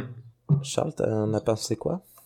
Alors, euh, moi j'ai trouvé le démarrage un peu compliqué au niveau de l'épisode. Euh, je trouve qu'il est très loin à démarrer en fait. Mais une fois qu'on est rentré dedans, il est vraiment très très bon. Avec ce, justement ce- cette histoire de, ce milieu entre guillemets, euh, la personne qui donne euh, qui donne tout aux habitants euh, et qui essaie de les protéger, mais à leur dépens en fait. Hum, au niveau de l'épisode, en fait, il y a toute cette réflexion sur Dieu euh, et qu'est-ce qu'on attend même de Dieu, en fait? Est-ce qu'on attend réellement qu'il arrête toutes les guerres de lui-même ou est-ce que c'est à nous de faire ce choix-là? Ça revient pas mal au niveau de la religion, euh, notamment à l'idée que Dieu existe ou non, en fait. Euh, que bah oui, mais s'il existait, euh, il y aurait pas de guerre, euh, il ferait quelque chose pour qu'on meure pas de maladie et tout ça. Et euh, je trouve que cet épisode, euh, il fait vraiment écho à ce paradoxe-là, en fait. Je sais pas si vous avez vu un peu la même chose. Ouais, tout à fait. C'est très Voilà. intéressant. Donc euh, il y a vraiment ce, ce paradoxe de que doit que doit-on faire lorsqu'on a un pouvoir sur les autres en fait, limite aussi? Si quelqu'un est dépendant de nous, est-ce qu'on doit tout faire pour lui ou est-ce qu'on doit l'aider à s'améliorer? Il y a aussi ça aussi comme euh, comme thématique dans cet épisode. J'ai Oui. perdu tout le monde. Non, pas du tout. Non. Contraire. Euh, J'attendais que Renaud rebondisse. euh. Non, c'est euh, et puis c'est vrai qu'en plus on a on a tel- tellement l'impression aussi de, de rattacher ça à nous, le fait que est-ce qu'il y a un dieu ou comme ça, et de savoir qu'au final c'est juste une entité peut-être supérieure par les pouvoirs, mais qui au final en fait fait des erreurs aussi, ça aussi c'est hyper intéressant, Mm. parce qu'on se rend compte ben, qu'il va finir par euh, venir à, à mourir, il sait pas quoi faire de sa création, il fait des erreurs. euh, c'est voilà, comme, comme on en a parlé tout à l'heure, il y a un côté très très humble quoi. On se dit, ben en fait, qu'on est tel avancé ou pas, au final, on fait tous des erreurs. Personne n'est parfait, et c'est cette acceptation de ça aussi. Et le fait que voilà, on a beau être peut-être juste humain ou, euh, ou vulcain, ce que vous voulez, et bien même si si on est face à quelque chose de plus gros, ça ne veut pas dire que on, on doit s'en remettre à lui. Je trouve que c'est vraiment l'épisode qui a le plus de où la, la thématique ressort le plus. Sur tous les épisodes qu'on a vus, la thématique est un peu en, en sous-texte. Je trouve le plus le plus souvent, mis à part euh, alors c'est lequel avec le tribunal, c'est le New Generation. Mis à part celui-là où la thématique est vraiment en avant, mais euh, je trouve que la thématique là est un peu moins grossièrement mise en avant, mais elle est quand même en avant en fait. Exactement. Alors, on a un profit de l'histoire sur l'approfondi des personnages. Les, Mm. Le caractère design est moins approfondi, je trouve, que les autres pilotes. hein. Oui. C'est, c'est... Et, mais l'histoire se suffit à elle-même. Pour ma part, c'était le, le, enfin, c'est le, l'épisode pilote que je trouve le plus réussi de tout, de toutes les séries euh, confondues. Il- C'est vraiment l'épisode qui m'a donné le plus envie. Quand je l'ai vu la première fois, je me suis dit, waouh, là, je me lance vraiment dans une super série. Euh, Il y a un côté très action. Je sais pas si vous vous rappelez le premier Oui. plan, ça fait très Star Wars. C'est, on a deux vaisseaux qui débarquent et qui se tirent dessus à fond. Euh, on Tu vas a, insulter dans les commentaires toi. Non, non, c'est fini ça. On a euh, un côté aussi euh, réflexion parce que on, on se retrouve donc avec deux équipages euh, qui sont censés être en conflit en permanence, plus Mhm. Tom Paris qui est au milieu. Et ça va faire des tensions pour le pour venir l'avenir. Il y, a- il y a vraiment des choses très intéressantes. Par exemple, le fait, je sais pas si vous avez trouvé comme moi, mais peut-être pas. Euh, lorsque Janeway et Chakotay, donc le, lorsque le capitaine euh, Janeway de, de Starfleet et le capitaine Chakotay, donc de, du, du maquis, le maquisard, se retrouvent face à, au pourvoyeur, euh, Chakotay a une attitude beaucoup plus pacifiste, beaucoup plus Starfleet Oui. que Janeway qui est vachement rentre dedans. Euh, Je, je pense que si elle avait pu euh, le, le, le tuer euh, pour arriver à ses fins, elle l'aurait fait de suite. Et je trouve que ça, ça donne des idées très intéressantes. On renverse un peu les, les habitudes que l'on aurait pu avoir au fil des années avec les autres séries. Je vois tout à fait ce que tu veux dire. Et puis bon, euh, ce- ce- voilà, les, les mecs ils sont à je sais plus combien de milliers d'années-lumière de, de Ah la bah, ils sont Terre. perdus, quoi. Comment Là, est-ce qu'ils là. vont faire pour revenir? C'est vachement Oui. prenant. D'ailleurs, c'est c'est un des trucs euh, dont on a parlé en off avec toi, Rémi. C'était une première chose dont- où je t'ai relancé par rapport aux épisodes en, voilà, en t'informant à quel épisode j'en ai tout ça. C'était une des premières fois où je t'ai dit comment ça se passe euh, par la suite au niveau de cette intrigue-là. Ça, ça montrait aussi, voilà, qu'il y avait euh, que tu vois, ben, je m'y suis, je m'y intéressais, j'étais plongé. Donc même en y trouvant des défauts, c'est vrai que c'est quelque chose qu'on a envie de suivre. On veut savoir, mais comment cela se termine. Ouais. JP, qu'est-ce que t'en as pensé, toi? Euh, j'ai beaucoup de parce que ayant vu la série, c'est c'est dur pour moi de juger juste l'épisode pilote. Oui. Non, mais Moi, après, je je vois- vois ce que tu veux dire. hein, Je... Je vois, je vois beaucoup de potentiel qui a été gâché. Euh, mais quand même, euh, au niveau de si on se tient strictement à l'épisode pilote, euh, l'intrigue est bonne. Euh, la décision de Janeway à la fin de protéger, il, tu sais, il, il y aurait eu moyen pour elle de, de détruire euh, l'engin et de, re- de retourner euh, chez eux par la suite. Là, tu sais, je veux dire, une bombe avec euh, 5 secondes et de, 2 minutes de détonation, quelque chose. tu sais. Oui. Je trouve, je trouve que c'est juste un peu là où bas blesse parce que je trouve que la, la, la façon dont ils sont restés pris là, dans, le, dans le cadran Delta, euh, ça aurait pu être un peu mieux fait. Mais la, la décision morale reste euh, la bonne. Selon notre point de vue, ouais. la vie des autres est Ouais. plus importante que notre confort. Après, oui, je, je, enfin, je vois les problèmes que tu soulignes. Moi aussi, j'ai vu la, la série en entière. C'est vrai que plus tard, euh, on se rend compte que ben, peut-être qu'on a été un peu trompé euh, avec ce- ce- cet épisode pilote. Mais bon, c'est comme ça. Euh, Est-ce qu'il y a des choses que vous voulez aborder à propos de cet épisode? Le vaisseau bioneural, le fait d'avoir mis un réseau bioneural dans le vaisseau, ça, peut sous-entendre pas mal de choses, non? J'ai même pas fait gaffe là. Ok. Tu m'as posé une colle. non, en fait, ils expliquent au début qu'ils injectent dans les dans les systèmes du vaisseau euh, tout un réseau bioneural. Donc, euh, c'est comme si le, le vaisseau Ah avait son propre cerveau, quoi. Et je, je trouve que Oui, là, oui, pareil, on touche une idée. C'est vachement intriguant. Ouais, bah c'est peut-être pas assez mis en avant, tu vois. Tout à fait. Ouais. J'ai même pas capté aussi. Bon, ça va, je suis pas le seul. Ok. Euh, après, moi j'ai souligné un truc qui m'a surpris. Je j'avais pas fait attention à la première, au premier visionnage, mais là ça m'a surpris.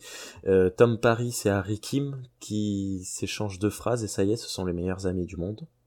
J'ai Ouais. trouvé ça bizarre, mais bon. Alors qu'on aurait pu le, le faire au, au fur et à mesure, même en deux trois épisodes. Et pareil, ben, toujours. euh, Oui, vas-y. Ça, ça illustre un peu justement là, euh, là où ça, ce que je parlais là, au niveau, euh, niveau scénaristique. Il n'y a pas beaucoup d'évolution. là. C'est, c'est, Non, c'est une série, mais en fait, c'est une série qui fonctionne euh, avec un statu quo très fort. Bon, on, on y reviendra sûrement dessus dans dans d'autres épisodes, mais euh, voilà, on a, euh, c'est vraiment, euh, on a un statu quo, donc euh, tel personnage sert à ça, tel personnage sert à ça, et tel personnage fera ça, et puis on leur met des, des situations diverses, voire euh, les réactions. Mais bon, c'est c'est comme ça. Voilà. Est-ce que- je, je- oui, je pense qu'on a pré- à peu près tout dit sur euh, Voyager. Euh, allez, on fait un bond en avant 2001 avec l'épisode pilote de Enterprise. Et Charles, tu nous le présentes. Ah, parfait, c'est moi qui le présente. Eh ben, franchement, c'est mon épisode pilote préféré. Voilà, je, je le dis direct. Ouais, c'est un très très bon Euh, épisode. Je le trouve vraiment très très bon. Alors en plus, euh, du coup, le fait de repartir vraiment au tout début de la, de la découverte galactique, en fait, quasiment, parce que les, les humains euh, ont découvert du coup les Vulcains. Ils ont essayé du coup de créer un méga vaisseau pour pouvoir découvrir euh, la galaxie, euh, sauf que les Vulcains, du coup au niveau technologique, les bloquent pour éviter qu'ils ne fassent n'importe quoi. Et donc, euh, durant l'épisode, euh, il va y avoir un, alors je sais plus la race par contre, qui meurt déjà. Il y a un Klingon. Un Klingon, voilà, c'est ça. Un Klingon qui meurt et du coup, l'humanité euh, profite de cette opportunité en fait pour lancer son projet réellement de, de méga réacteur. C'est notre projet voilà, c'est ça. Merci. Et pour pouvoir du coup euh, commencer l'exploration galactique euh, comme il était prévu, quoi. Voilà, je pense que c'est à peu près le, le- le gros résumé. Oui, en fait, le, ils veulent ramener le Klingon qui n'est pas vraiment mort, ils veulent le ramener dans sa planète euh, Oui, c'est vrai, natale. euh, Et du coup, euh, pour ça, ben, il faut partir dans l'espace. Hein. Donc, euh, C'est ça. quelque part, il est temps de se lancer. Alors, qu'est-ce que t'en as pensé? Moi, j'ai adoré cet épisode pilote de cette série, tout simplement parce qu'on présente vraiment les tout débuts en fait euh, de la fédération, avec euh, aussi le- vraiment les particularités des Vulcains qui sont très logiques et tout ça. euh, on- En fait, j'ai l'impression que c'était vraiment la série de démarrage. Ça a été vraiment bien fichu parce que j'ai, quand j'ai regardé tous les épisodes pilotes, c'est la série qui m'a le plus fait rentrer dedans en fait. Pour Ouais, c'est ce que, ouais, c'est vraiment une série en fait qui, à la base, en fait, Enterprise arrive là où euh, ben, le, le, le triptyque euh, Next Generation, Deep Space Nine et Voyager commence à s'essouffler et puis on change de siècle, on est au 21e siècle, donc il faut Oui. euh, ramener du nouveau public, donc c'est pour ça, c'est un peu un peu plus racoleur, plus jeune dans, dans son traitement. Euh, voilà. Renaud, t'en as pensé quoi toi? Ben, à peu près comme Absol. Euh, un épisode pas forcément le plus intéressant, mais le, le plus agréable à regarder. Euh, Il y, a, y a plus de rythme. Au niveau de la réalisation, euh, beaucoup mieux aussi. Par exemple, euh, un moment, tu as, une sorte de, de montage à la Brian De Palma. Tu sais, premier et second plan net, les deux. Des petites idées de, de réalisation comme ça. On est dans un épisode qui est beaucoup plus tiré, tourné vers l'action et l'aventure. Euh, mais voilà, d'un moins le côté, on va dire, question sur l'humanité, thématique philosophique, Oui, il y a clairement. qui est quand même ce, en personnage central, le, le personnage du, du Vulcain, enfin de la fameux Vulcain, Vulcain, ouais. qui, qui permet justement d'avoir des, des échanges, et en plus des, enfin, des échanges assez directs, assez, euh, assez dynamiques, et euh, ça, ça fait vivre la série, et c'est pas mal. Et ça, dès le générique, on le voit en plus. Là où on avait un générique, peut-être, où on voyait directement le vaisseau dans l'espace, là, on a, on a un, générique plus humain, où en fait, on voit l'évolution technologique de l'humanité, où ça se termine euh, dans l'espace, et, euh, et voilà, et ça, ça annonce assez bien, en fait, en tout cas cet épisode pilote, sans avoir vu les autres après. Ouais, ça faisait des questions que je voulais, ça faisait partie des questions que je voulais aborder avec vous, euh, ce que vous avez pensé du générique. Je trouve ce générique vraiment très beau, très très intéressant. Avec euh, une chanson, la bonne Bonne Jovi, oui. C'est vrai qu'il y, a un- ouais, y a un petit air. Ouais, ça c'est c'est comme ça. Mais voilà, mais ça correspond vraiment avec ce, ce que je disais, euh, changement de siècle. euh. JP, tu tu tu corrobores euh, ce que je dis ou pas du tout?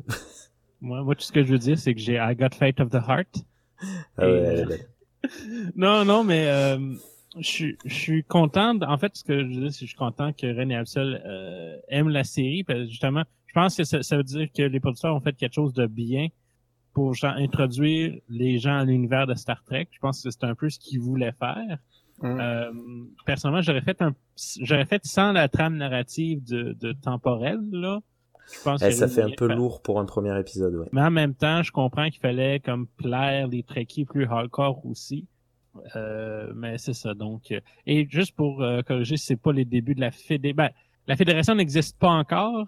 Euh, c'est c'est les débuts de Starfleet.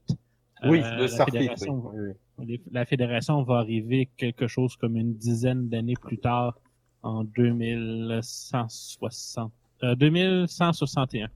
Oui, parce que Starfleet, les humains et la Fédération, c'est l'alliance Vulcain-Humain, en gros, c'est ça? Ben, c'est la- l'alliance, ouais, l'alliance ben, des, des euh, Vulcains, euh, humains, euh, Andoriens, d'autres, d'autres, euh, ce qui est début, débuté un peu comme euh, les Nations Unies, ça, ça a grandi. oui. puis Starfleet est un peu devenu comme les casques, c'est intégré à la fédération par la suite, devenu un peu comme les casques bleus là. Ok. Ouais. Euh, gros problème par contre avec cet épisode, mais là vraiment très très gros problème. Oui. Cette scène euh, gratuite de décontamination qui est extrêmement racoleuse. Quand j'ai vu Ah, ça la oui. première Ah, fois oui, et quand oui, je oui. l'ai revu la deuxième fois, Je me suis demandé ce que ma- ça foutu là, en fait. Ouais, ma part féministe a fait putain et, et vraiment même mon épouse qui l'a vu m'a dit mais c'est quoi ce truc? Qu'est-ce que c'est pas du Star Trek? Et en fait, c'est les, les mauvais côtés de, de du 21e siècle quoi. C'est pour ça d'ailleurs Ouais. qu'on voit euh, le capitaine Archer avec deux pistolets en train de tirer, c'est tellement un solo euh, qui fait du Star Ah, Wars. mais clairement, C'est mais Archer, c'est un solo, hein, euh, ça c'est clair. Hein. Il a un charisme, par contre, euh, vraiment très particulier. Euh, il fait beaucoup plus bad boy que les autres euh, capitaines euh, des, des autres séries, en fait. Ouais, là, c'est vraiment un Américain qui part dans l'espace. Ouais. C'est ça, ouais. C'est le cowboy, c'est le cowboy de l'espace. Euh, pour mettre en contexte ce que tu viens de mentionner, euh, ce que ce que tu mentionnes, c'est surtout parce que euh, tu vois euh, Next Generation et Deep Space Nine, eux, c'était des séries qui étaient vendues en ce qu'on appelle en syndication, donc c'était vendu directement aux chaînes locales de télévision. Donc il n'y avait pas euh, de, de chaîne centrale pour euh, dire bon ça tu peux faire ça, ça tu fais pas ça. C'était vraiment le studio qui contrôlait là, le, la série. Pour ce qui est de Voyager et Enterprise, c'était des séries qui étaient diffusées sur la chaîne UPN, donc United Paramount Network, qui euh, n'existe plus aujourd'hui, qui a été lancé en 95 avec Star Trek Voyager. Et euh, Star Trek collait vraiment pas du tout avec le contenu qui était diffusé sur cette chaîne-là.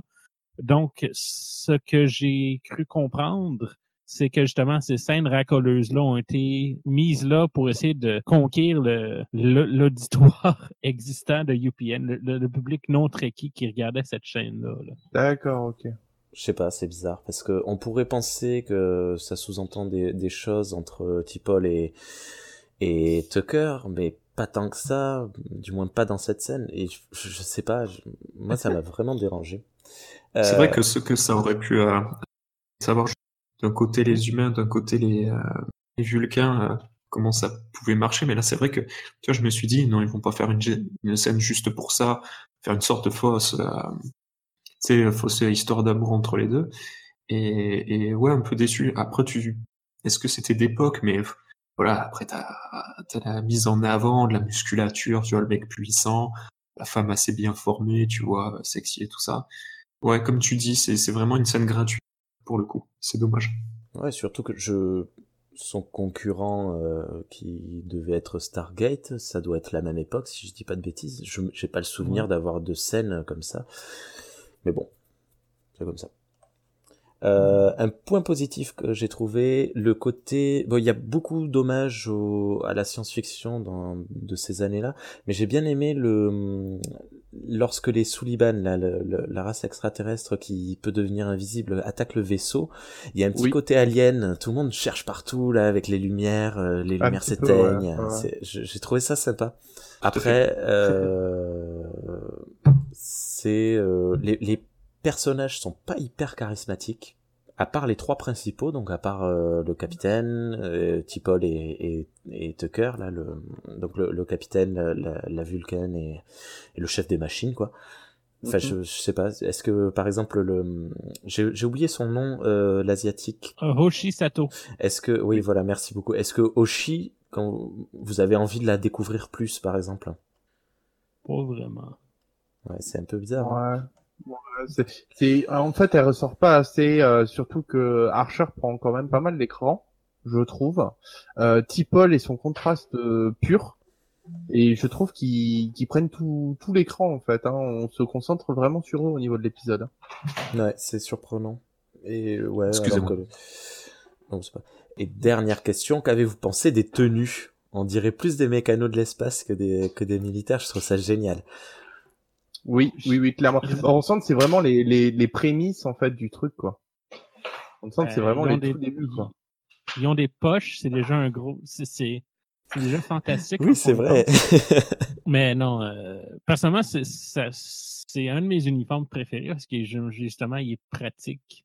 un gars qui fait mécano de l'espace, mais quand tu considères que c'est bon euh, une ère euh, plus euh, comment dire euh, préhistorique là, au niveau du, du vol spatial, là, quand on quand on compare à Next, euh, Next Generation et Deep Space Nine, ben, pour moi ça colle. là.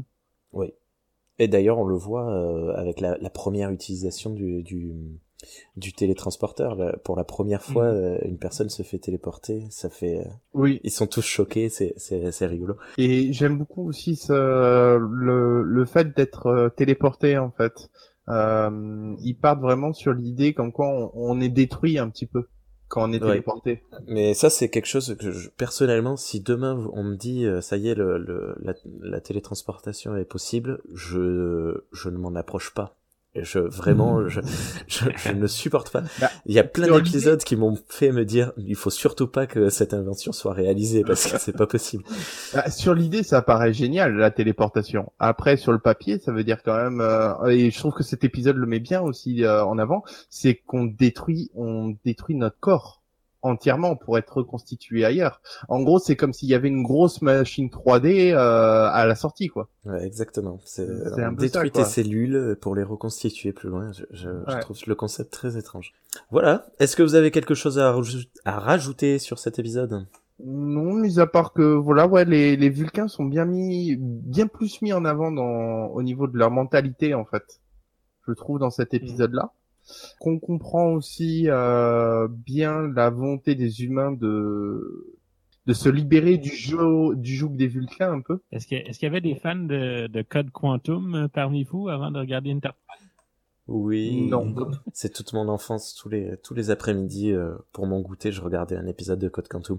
Et d'ailleurs, pour la petite histoire, mon épouse euh, qui aime bien Star Trek mais qui ne regarde pas aussi rapidement que moi parce que enfin voilà, j'ai un, un gros rythme, avait complètement décroché et quand elle a vu que je commençais Enterprise, elle m'a dit "Ah, je veux le regarder absolument." Et même là quand j'ai revisionné à nouveau les épisodes pour euh, pour la pour l'émission, euh, elle m'a dit qu'elle voulait le revoir parce qu'elle aime énormément Scott Bakula et, et voilà, c'est c'est des souvenirs d'enfance, euh, d'adolescence vraiment très agréables. D'ailleurs, Scott Bakula qu'on peut voir dans NCIS Nouvelle-Orléans. euh, de- Oui. Ça par contre je suis pas du tout.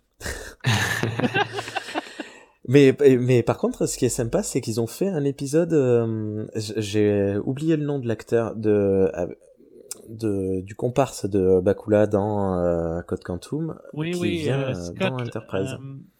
non, c'est pas Scott, c'est. voyons. Ah, c'est Dean Stockwell. qui joue pour on refait le lien la boucle est bouclée dans euh, dans euh, Battlestar Galactica. Effet. Et oui. Voilà, d'autres choses à dire sur Enterprise? Mm, Non. Épisode favori. Et- It's been a long road getting from there to here, but euh, c'est ça. Bon, ben nous voilà en 2017, euh, Discovery est là, Renault, c'est à toi la parole. Merci. Discovery. Donc là, on a décidé pour cet épi- pilote de prendre les trois premiers épisodes. Donc, qui comprend des salutations vues, bataille aux étoiles binaires et le contexte est pour les rois. Voilà. Donc, euh, série euh, Netflix. Euh, synopsis, donc depuis, ça fait environ 100 ans que les en fait n'ont plus été vus. Et l'un d'entre eux, Tikuvma, chef euh, qui en fait dirige un ancien va décider en fait de ra- rallier, plutôt de réconcilier les 24 peuples des différentes maisons Klingons. Et euh, au même moment, en fait, après avoir réalisé une mission sur une euh, sur une planète, on suit en fait un vaisseau euh, qui détecte dans l'espace euh, une forme, une sorte de sujet inconnu, et euh, à travers des astéroïdes, et ils vont en fait décider d'envoyer une femme. Donc c'est avec le personnage principal qui s'appelle Michael. Euh, donc ils vont décider de l'envoyer elle dans l'espace, mais pour justement, enfin juste dans une combinaison en tout cas, pour justement aller voir de quoi il s'agit. Et euh, après délibération avec, je crois que pour moi c'est mon épisode préféré. D'accord, carrément. Ouais. Alors pourquoi peux-tu euh, pourquoi? Ah, pourquoi, pourquoi? Ah, Je l'ai trouvé assez bon. Bon, déjà, au, au niveau de, de la réalisation, il n'y a pas à dire, les effets spéciaux, notamment dans l'espace, ils sont magnifiques. Euh, même les, les personnages, les On monstres. qu'on est en 2017, ouais, c'est sûr. Ouais, et on aurait pu se dire en plus pour, euh, pour une série, même on pu rester sur quelque chose un peu basique. Les premiers monstres qu'on voit dès l'intro du de l'épisode, euh, c'est assez bon. Les costumes sont nickel. Euh, au niveau de la, de la lumière, de la réalisation, j'ai trouvé vraiment sympa, intéressant. Euh, Il y a la métaphore qui est d'actualité aussi, avec les Klingons qui, qui décident de, de rester une race pure en fait, Oui. euh, avec l'idée d'un porte-forme qui n'a pas d'origine ou pas de famille et qui veut se faire un nom, euh, qui est prêt à se sacrifier pour une cause. Voilà, on, on sait de quoi on parle, on pense au terrorisme et tout ça, donc c'est euh, peut-être un truc qui nous touche un peu plus, un peu plus facilement, surtout notre génération. Encore une fois, il y a un, un personnage, le, cap- le capitaine qui est une femme. Euh, ça paraît tout à fait normal. Il y a pas, y a, ça fait pas cliché. Tout, tout est naturel. Euh, et puis aussi les origines. Justement, l'origine du, héros- du héros euh, Michael, qui a été formé par un Vulcain du nom de Sarek. Ça aussi. Donc, euh, je sais pas si c'est une première pour la série. En tout cas, ça a l'air de l'être dans, dans la manière dont c'est montré. Donc, pour, pour tout ça, euh, voilà, ça m'a assez emballé. Après, voilà, le petit moins, j'ai noté le générique qui faisait un peu trop maquette, un peu trop simple. Et pour certains moments, au niveau de la réalisation du montage, t'as des plans qui durent quelques millisecondes, qui sont un peu bizarres, qui n'apportent rien. Et, et je l'ai vu deux, trois fois, j'ai, ça m'a interpellé. Voilà. Tu veux parler des plans euh, débulés C'est-à-dire, Il y a, hum, j'avais remarqué parce que euh, là pour l'émission, j'ai juste regardé le, le troisième épisode, Conte- Context is for the Kings. Euh, Mais hum, j'ai le souvenir dans le dans les deux épisodes préquels de d'une conversation entre Michael et hum, et le capitaine, euh, tout en plan en contre-plongée et Oui. débulé, extrêmement débulé. Oui. Et sur le coup, ça m'avait choqué, mais après avec réflexion, je me suis dit que ça annonçait le tournant qui se passe euh, quand Michael prend le, le, le pouvoir euh, sur, le, le- sur son vaisseau, le, le Shenzhou. Ouais. Charles, tu en as pensé quoi? Euh, moi, donc ça va être euh, le deuxième préféré au niveau de Discovery.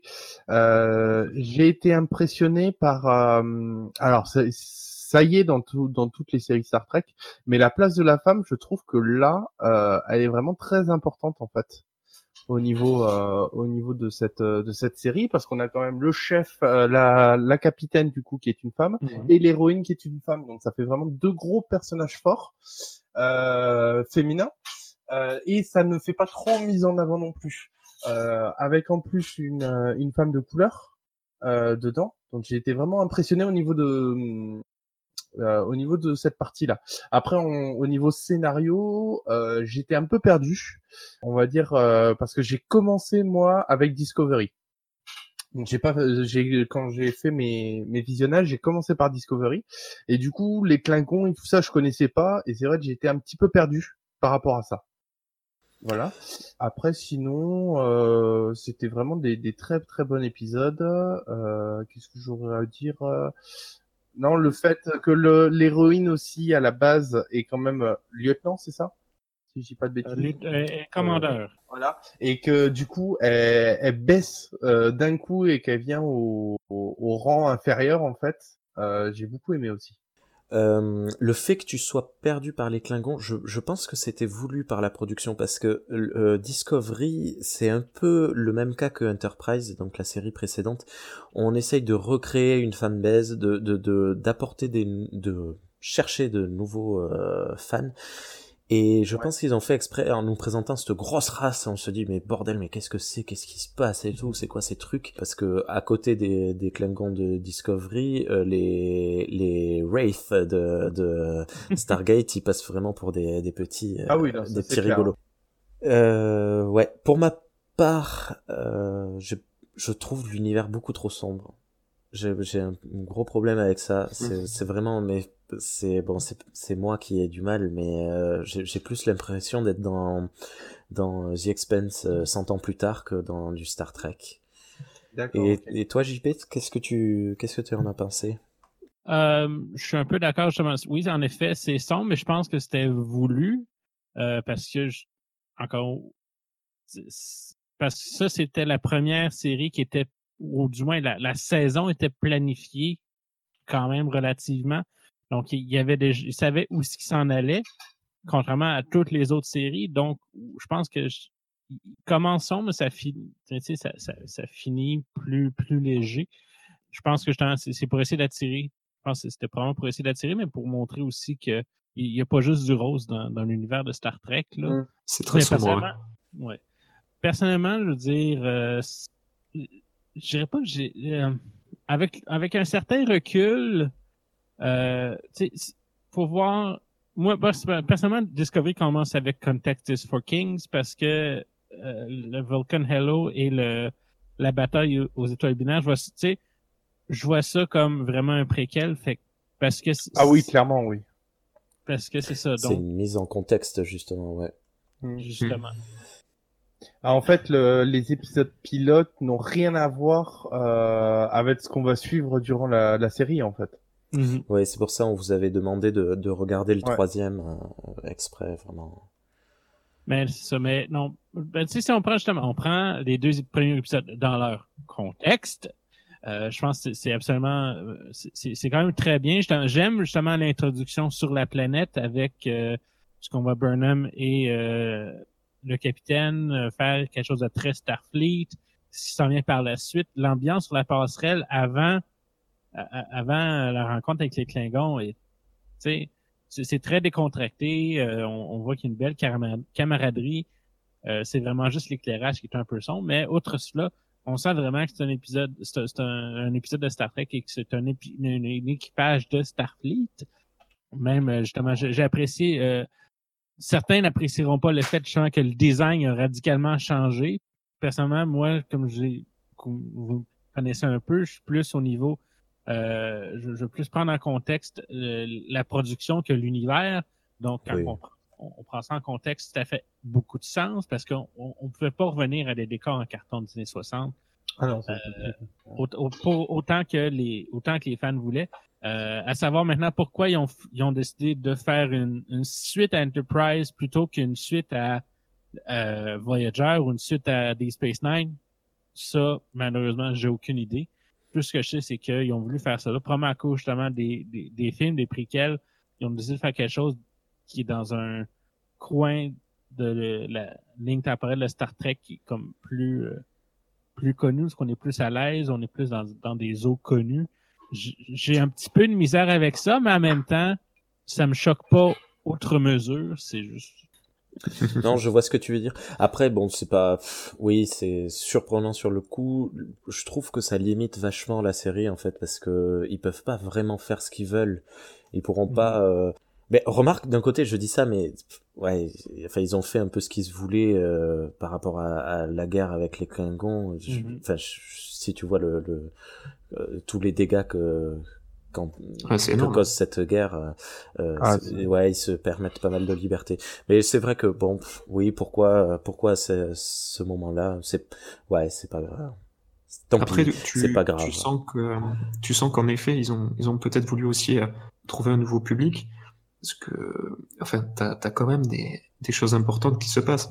Direct, tu, tu pars quand même sur un conflit, euh, parce que quand même, euh, les, les, Klingons, c'est quand même quelque chose de très très important. Ils partent directement en conflit, alors que l'idée de Star Trek, c'est justement d'éviter ça et de découvrir des, des espèces. Là, tu pars en conflit, ça, ça chamboule les choses. Là, je parle juste en ayant vu les, les épisodes pilotes, hein, je rappelle. Mmh.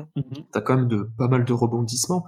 Je veux dire, t'as certains personnages principaux sur lesquels, au fait, quand même, tu t'attaches, que ce soit gentil, méchant, hein, qui meurent assez rapidement. Oui. Euh, ça, pose quand même des, choses assez importantes et euh, enfin, ça évolue. Je dire, quand tu, regardes, on pourrait dire euh, épisode pilote, ça peut être le 1 et 2 parce qu'ils sont liés. Et le 3, on commence là une nouvelle partie de l'histoire euh, qui se passe plusieurs mois après. Enfin, c'est disons que ça va vite. Alors est-ce que après c'est parce que c'est les premiers épisodes, j'ai pas vu la suite, ou est-ce que c'est comme ça durant toute la saison Mais en tout cas, ça bouge quoi, ça bouge beaucoup. Mmh. Ça bouge énormément ouais, dans cette série. Après, moi personnellement, euh, le des salutations vulcaines, je comprenais pas le titre au départ. Mais ça m'a fait beaucoup rire quand j'ai quand quand tu comprends en fait pourquoi ils ont choisi ce titre-là. Parce que tu te dis que les Vulcains, ouais, euh, quelqu'un de logique et tout, ils doivent avoir une approche particulière. Et alors quand l'autre, elle lui demande, euh, on peut spoiler ou pas? Oh oui. Oui, On oui, vas-y, ça fait plus d'un Voilà. Voilà. Donc euh, du coup, quand l'autre il lui demande non mais comment vous avez fait? Bon, on leur a juste foutu sur la gueule. J'ai trouvé ça mais tellement énorme, mais tellement énorme. J'étais plié en deux devant mon canapé, devant la télé. que franchement, tu les vois pas comme ça en fait, et tu découvres une nouvelle, euh, une nouvelle facette en fait des Vulcains qui sont très logiques, mais qui peuvent aussi se montrer euh, euh, vraiment euh, immoral entre guillemets quoi. Ben, en Bah, fait, c'est pas autant de la logique que du pragmatisme. voilà. Ça marche, euh, du coup, on continue. C'est ça. Euh, Qu'est-ce que vous avez pensé du concept des sports? Donc pour le contexte, le, le, le, le Discovery, donc le vaisseau que l'on va suivre, euh, a une salle remplie de de- d'espèces d'algues euh, qui, qui diffusent des spores et utilise ça comme moteur pour pour se bouger. Et moi j'ai trouvé ça, je, quand on voit la première fois la salle remplie de sport, euh, vraiment je pense que le- l'effet euh, recherché a marché sur moi. C'est, j'ai fait ah, j'ai j'ai eu un moment de ça fait en plus ça fait un break dans la narration qui justement comme vous disiez ça va vite et tout machin. Et puis d'un coup on voit les sports et pouf tout est posé là. Quelques secondes tu tu reprends ton souffle avant de repartir. Et moi je j'aime l'idée de, de c'est c'est quasiment de la téléportation d'ailleurs hein. Le vaisseau On n'est pas loin de la téléportation. ouais. Non, en effet. Et ce qui est vraiment intéressant, c'est que c'est basé sur des théories existantes qui existent pour le vrai. Donc, tout ce qui est le, le réseau il y a des expériences qui se font présentement parce qu'il y a vraiment des réseaux de, qui se créent euh, dans la Terre avec euh, les sports. Donc, c'est juste qu'ils ont, ils ont, ils ont, ils ont pris ça et ils ont fait ce que Star Trek fait, c'est-à-dire pousser les théories à un niveau supérieur. Beaucoup de Trekkies qui ont de la misère avec ça, mais quand on, quand on regarde les expériences qui ont été faites par justement le scientifique qui s'appelle aussi, Paul, Paul Stamets, qui est le, nom du véritable, du vrai scientifique que c'est, qui, qui, qui, qui, a, mis sur papier ces, euh, ces, ces recherches-là. Euh, c'est encore, c'est fantastique, là. Alors ça tu vois tu m'apprends quelque chose et Ouais. je trouve ça génial Ouais. parce que c'est vrai que le vrai truc. pour euh, pour la petite info, euh, mes très chers cadets, Discovery a beaucoup de mal à se faire accepter par la communauté euh, trekkienne. Il y a une grosse partie qui déteste euh, cette série. D'accord. En fait, je dirais que c'est une, une majorité, c'est une minorité très, très, très vocale. Après, bon, moi je vais pas vous mentir, la première fois, euh, jusqu'à à peu près la moitié de la saison 1, euh, à chaque épisode, je faisais des bonds dans mon lit, j'étais là, mais c'est pas vrai, mais qu'est-ce que c'est? Par exemple, la réaction du chef de sécurité. Je sais pas si vous avez vu ce, Alors, ce comportement. des J'avais envie Dans- de la claquer tout le long de l'épisode. dans Discovery, moi j'ai remarqué. Alors moi après j'ai déjà regardé toute la série. Euh, on, on se l'est mangé avec ma femme. T'es vraiment happé dedans, mais il y a des réactions qui sont complètement débiles. Il y a des fois, euh, tu te dis mais pourquoi tu fais pas ça en fait? C'est ouais, c'est vrai. Mais après, je pense que ça correspond à, à cet effet très euh, dark and gritty en fait. Par moment, ils vont apporter des comportements un peu euh, illogiques justement pour créer une situation euh, sombre.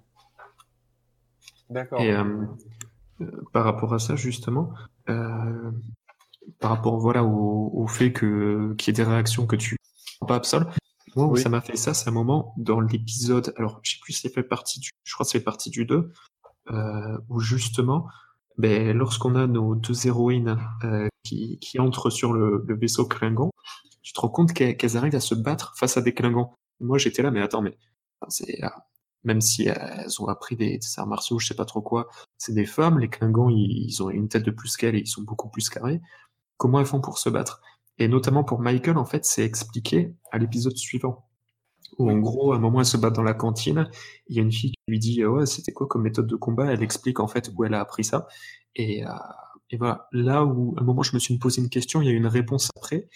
Après, j'ai pas constaté de flou. Il y a juste à la fin, bon là ça va partir un peu en spoil de la fin de l'épisode 3, où Michael, elle accepte de faire partie du euh, en acceptant ben, toutes les, les questions ou peut-être les... euh, Enfin, il y a beaucoup de choses qui, qui restent sans réponse en fait. Euh, par rapport à ce vaisseau, elle a l'air de l'accepter. Et tu te dis, mais par rapport au monstre qu'elle a vu, euh, à un moment, mais euh, il y a un énormément de stress. On ne demande pas en fait comment il est arrivé là ni rien. On dirait, euh, voilà, est-ce que c'est voulu ou pas, mais on a l'impression que y a certaines choses, voilà, quelques raccourcis de, de scénario. Ben, tu auras une réponse à cette question. Et justement, je voulais parler de ça parce que hum, l'e- l'exploration du vaisseau à la dérive Et c'était qui reprend, ça reprend tellement de clichés de la SF moderne. Je, je trouve ça, J'avais l'impression de repartir dans la première série, en fait, des années euh, 60. ouais, voilà, c'est trop cliché, c'est dommage. hein. Ouais. Et Euh, tu, tu, les, tu les vois arriver dans le vaisseau, t'es là, mais, mais les gars, vous voyez, ça pète de partout, il y a un truc qui bouge, mais dégagez de là. Dégagez de là. Amenez des renforts si vous voulez, mais dégagez de là. et puis le Klingon qui arrive et qui fait chut. Oh c'est, si j'avais un défaut à donner vraiment à cette série, ça serait ça, en fait. C'est, des moments trop téléphonés, en fait. Ouais. Ouais. Après, au niveau rythme, au niveau euh, choix du, des personnages, charisme des personnages et tout ça, je trouve ça vraiment excellent, quoi.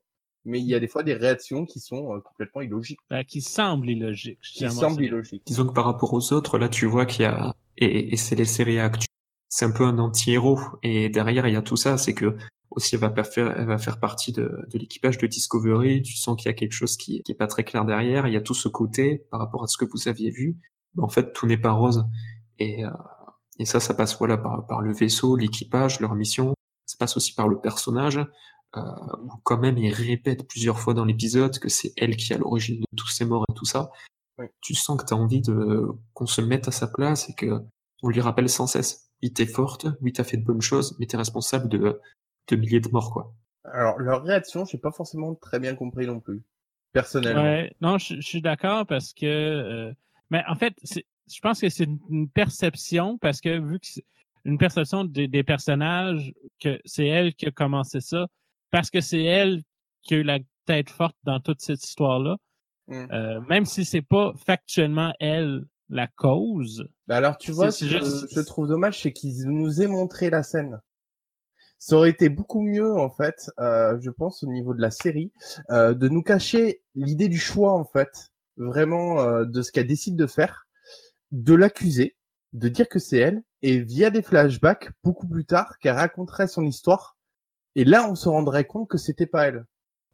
Alors, Ouais. ce, que, ce que tu dis, je l'ai entendu une fois sur un autre podcast, euh, Feminist Frequencies, euh, qui fait des reviews de, de, de Star Trek. Et à la fin de, de la série, il y a une, une, une des chroniqueuses qui dit euh, que ça aurait été peut-être mieux de mettre les deux épisodes de, de préquel en euh, forme de flashback tout au long de la série, plutôt que de, de nous les coller de suite et qu'on voit tout, tout de suite maintenant.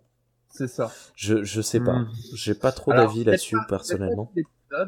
Parce que euh, bah, pour avoir vu la suite de la série, euh, il y a des liens très forts entre certains personnages qu'on a besoin de connaître. Pour pas en dire plus pour euh, la personne qui a pas vu la suite. Mais je pense que vous avez. C'est moi. les gars. Oui, mais même, ne serait-ce que Saru et Michael ont, ont un Ouais. passé commun et tu peux pas le sous-entendre, en fait, il faut le, le comprendre. ouais. Voilà, c'est ça. Donc, euh, t'es, mais il y a certains choix qui auraient dû être euh, mis sous silence. Le choix de, de dire, bah, on attaque les Klingons et on leur fait leur- notre salutation vulcaine, ça, ça aurait peut-être pas dû être décidé de là ou pas montré positivement dans l'épisode. Et puis que dans le troisième épisode, on nous dise oui, c'est elle qui est responsable. Tu vois, Il y a un changement de registre aussi qui est vraiment bizarre, quoi. Je sais Ouais. pas. Voilà. Euh, J'aimerais faire quelque chose qu'on n'a pas fait pour les autres épisodes, euh, qu'on fasse euh, ne serait-ce que chacun euh, deux trois mots sur euh, chacun des personnages principaux. Par exemple, Renaud, qu'est-ce que tu as pensé de Michael dans, de manière générale? J'ai, j'ai apprécié le personnage dans les deux premiers épisodes, l'évolution. Euh, après, dans le troisième, le fait que tout d'un coup, elle, elle repasse en mode un peu vulcaine, c'est-à-dire personnage fermé, fermé aux autres. Bon, lié à ce qui s'est passé, ça, ça peut se comprendre, mais qui nous fasse une sorte de, comment dire, de strong woman, tu sais, euh, euh, la fille fermée qui dit rien. Euh, la transformation était trop directe. Peut-être un peu plus tard dans la série, ça aurait été sympa, mais là, on commence à s'habituer à elle. Et directement, dès l'épisode 3, ça change. C'était euh, c'était un peu particulier. Après, sinon, j'ai j'ai qui son personnage, c'est-à-dire son passé, euh, belle qu'il va y avoir justement avec euh, Sarek, donc euh, qu'il a formé, ce lien aussi qu'il a euh, au niveau de la, je sais pas comment appeler ça, un lien télépathique, Mhm. le- les échanges qu'ils ont. Et euh, non, je trouve, je trouve qu'elle passe très bien. Je trouve qu'elle passe très bien, voilà. C'est-à-dire, tu vois, pour, même pour cet épisode, j'ai, pas pris plus de notes, j'ai pas noté plus de choses, mais j'ai, j'ai été vraiment spectateur de l'épisode. J'ai, euh, c'est passé comme, j'ai, pas, j'ai pas forcément de critères ou d'indications à donner pour Michael. C'est, c'est bien. Ok. Et toi, euh, Charles? Alors moi j'ai beaucoup aimé le personnage. Euh, j'ai bien compris en fait le, le changement justement du personnage parce qu'on sent qu'elle a vraiment été persécutée en fait. Entre le deuxième et le troisième épisode, tu sens que on n'a pas arrêté de lui reprocher, de lui reprocher, de lui reprocher et c'est pour ça qu'elle s'est fermée. Donc ça moi je l'ai bien compris. Après je trouve qu'elle a un charisme quand même assez impressionnant. Ouais voilà, j'ai à peu près tout dit. Vous Rien aviez regardé euh, euh, comment ça s'appelle The Walking Dead? Yes. Et Ah, mais ça oui, vous. Ça vous a pas, ouais, ça vous a pas trop euh, choqué, surpris? Oh, non. Non, bah, c'était pour C'est- savoir parce que plus moi ça m'a le- pas du tout dérangé. Mais... C'est plus le capitaine du Discovery, là. Je, j'ai de me rappeler où j'ai pu Oui, le voir. et Michel Yeoh. de- Euh, ah, elle a fait Ouais. plein de plein de films, euh, énormément. euh. Alors, l'autre, l'autre capitaine, hein, l'homme. Ah, Lorca. Ah, euh, Euh, J'ai pas d'exemple là, mais c'est vrai que c'est quelqu'un de très connu. Il Ben, a un faciès, en tout cas, il a, il a une gueule. il a joué dans, dans Harry Potter, c'était le père de, de du petit blond merdeux là. Ah oui. Ah Ah, putain! Ah oui! Ah oui. Ah, mais je crois que c'est pour ça qu'en fait on le, on le déteste intérieurement à cause de ça. Jason Isaac. Euh, Est-ce qu'il y a un autre personnage, Saru peut-être? Vous avez quelque chose à dire dessus? Euh, euh, Saru c'est, rappelle-moi. C'est le le- l'extraterrestre, le, clép, Clép- clé- Ah oui. Ah oui, oui, celui-là qui ressent les- l'énergie, c'est ça? Enfin, qui ressent les Ben, qui émotions. sent la mort. Ouais, la mort, ouais, la mort, ouais, c'est ça. Non, non, lui, j'ai beaucoup aimé, personnellement. Il est un peu chiant, mais je pense que c'est volontaire. c'est vrai qu'il est, il est moins, euh, tu, tu l'apprécies moins par rapport même à une des saisons précédentes, le, le médecin numérique. Tu, tu sais, ça, il, il est intéressant, mais trop terre à terre. Là, t'as bien fait, là, t'as pas bien fait. Est-ce que ça change après? Moi, j'ai trouvé, euh, beau. Ouais, ouais. Ouais. Mais Ah, Voilà. Par contre, Mais- il y a un personnage euh, que j'ai adoré, c'est Philippa. Oui. ouais, elle est vraiment Elle a- très Starfleet elle. Elle est géniale. Elle est géniale. On a Euh. Non, personnellement, moi, c'est Tilly qui m'a le plus accroché. Voilà, c'est Euh. c'est là où je voulais en venir parce que j'allais dire la même chose. De quoi, Tilly? elle elle représente pas mal le, le fan, je pense. Elle, nous représente un peu, là, comme. Je pense que c'est c'est un peu ce que. Euh, voyons, ce que Wesley Crusher aurait dû être. D'être quelqu'un de jeune, mais pas trop jeune, euh, qui, qui est encore fasciné par le monde, mais euh, qui résout pas tous les problèmes de l'univers en un claquement de doigts parce que c'est un génie, là, tu sais. Euh, on voit qu'elle a, beaucoup de connaissances, mais très peu de- d'expérience euh, de vécu. Euh, Elle, le représente très bien dans, la, façon dont l'actrice la joue. Euh, Je pense qu'elle représente tout l'espoir de, ce que l'univers va être et peut, peut devenir par la suite. Suite, au, par la suite, au, conflit avec les Klingons, on va dire. Ouais, moi j'aime énormément Tilly et je, je pense qu'on fait partie des rares. Hein. enfin, je, je sais pas ce que vous en avez pensé, euh, Renaud et, et Charles, mais euh, c'est vraiment un personnage positif qui apporte du pareil du, du souffle. Ça fait du bien de la voir. Et ouais, moi je me suis plus euh, mis, euh, j'ai plus eu de relation avec Tilly qu'avec Michael au début. Je n'ai pas du tout aimé ce personnage. Voilà, je m'en doutais que c'est très compliqué. Il est très positif. hein. Ouais, tu sens, tu sens que c'est euh, pas forcément un, un, un running gag, mais tu sens que voilà, c'est pour par rapport au personnage de Michael un peu redescendre aussi le, le côté euh, dramatique, mais ah, c'est dur. Mon épouse la déteste. Ah, merci. Alors moi, je l'ai détesté dans les dans les pre- dans les premiers épisodes. C'est par la suite que j'ai commencé à l'apprécier. Ouais, au suivant de, de, de la série. Ouais. Avec le bon vieux... euh, euh, That's elle est- fucking elle est awesome. horrible. Elle est horrible. T'as envie de la frapper. Ben, je- ouais, voilà, pareil, de ce que j'en ai vu sur les forums, c'est un personnage qui est vraiment pas apprécié, et pour le coup, on- enfin, j'ai même lu des, des, des personnes dire, euh, j'espère que c'est elle le prochain, parce que vous avez compris que le, le taux de décès dans la série va être assez élevé, on est plus proche d'un Game of Thrones que d'un, que d'un Star Trek Clairement. habituel. Et, Ouais. et j'ai vu plein de monde dire, j'espère que c'est elle la- le prochain personnage à, à mourir, et je trouve ça dommage. hein. Parce que voilà, elle apporte euh, ce, ce naïf, ce, ce, comment on dit, ce naïvisme, ce, ce, ce- Ouais, ce- Surtout, ça veut dire que les gens n'ont rien compris. Parce que dans Game of Thrones, les personnages les plus détestables, c'est les derniers à crever. Oui, voilà, oui. Euh, cette petite pensée saucisse que je viens d'avoir. euh, Enfin bref. Saucisse. Ouais, je... non, ça non. Euh, quelque chose à rajouter sur euh, Discovery? Non, moi je trouve que c'est une très bonne série avec euh, ses défauts, mais un bon démarrage. Une série euh, peut-être intéressante de, de- peut-être peut-être Mm. plus partir sur un Enterprise pour des Oui, débuter et ouais. puis ensuite partir sur Discovery. ouais. pour une découverte de, l'univers euh, une production tumultueuse, mais euh, qui a quand même donné des bons résultats malgré euh, toute, toute, la- toute l'action qui pu se passer derrière la scène avec euh, le départ de, de Brian Fuller, en- entre autres, là, et euh, les, attentes euh, trop élevées des Trekkies. Mais je pense qu'on on a quelque chose, on a, une fondation solide. J'ai hâte de voir ce qui s'en est par la suite. Et puis de toute façon, il y a quelque chose que je pense profondément. Toutes les premières saisons, sauf, sauf celle de la série originale, toutes les premières saisons sont franchement pas les meilleures et il y a vraiment Mm. de très mauvais épisodes même dans toutes les séries de toutes les premières saisons.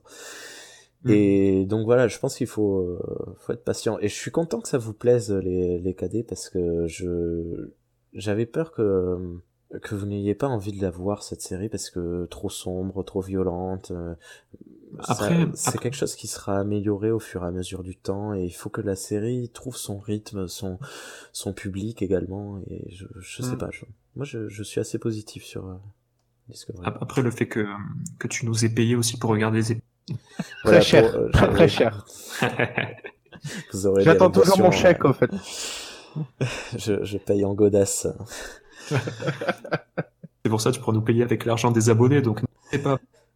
Voilà, donner de l'argent à Parlons Trek euh, qui nous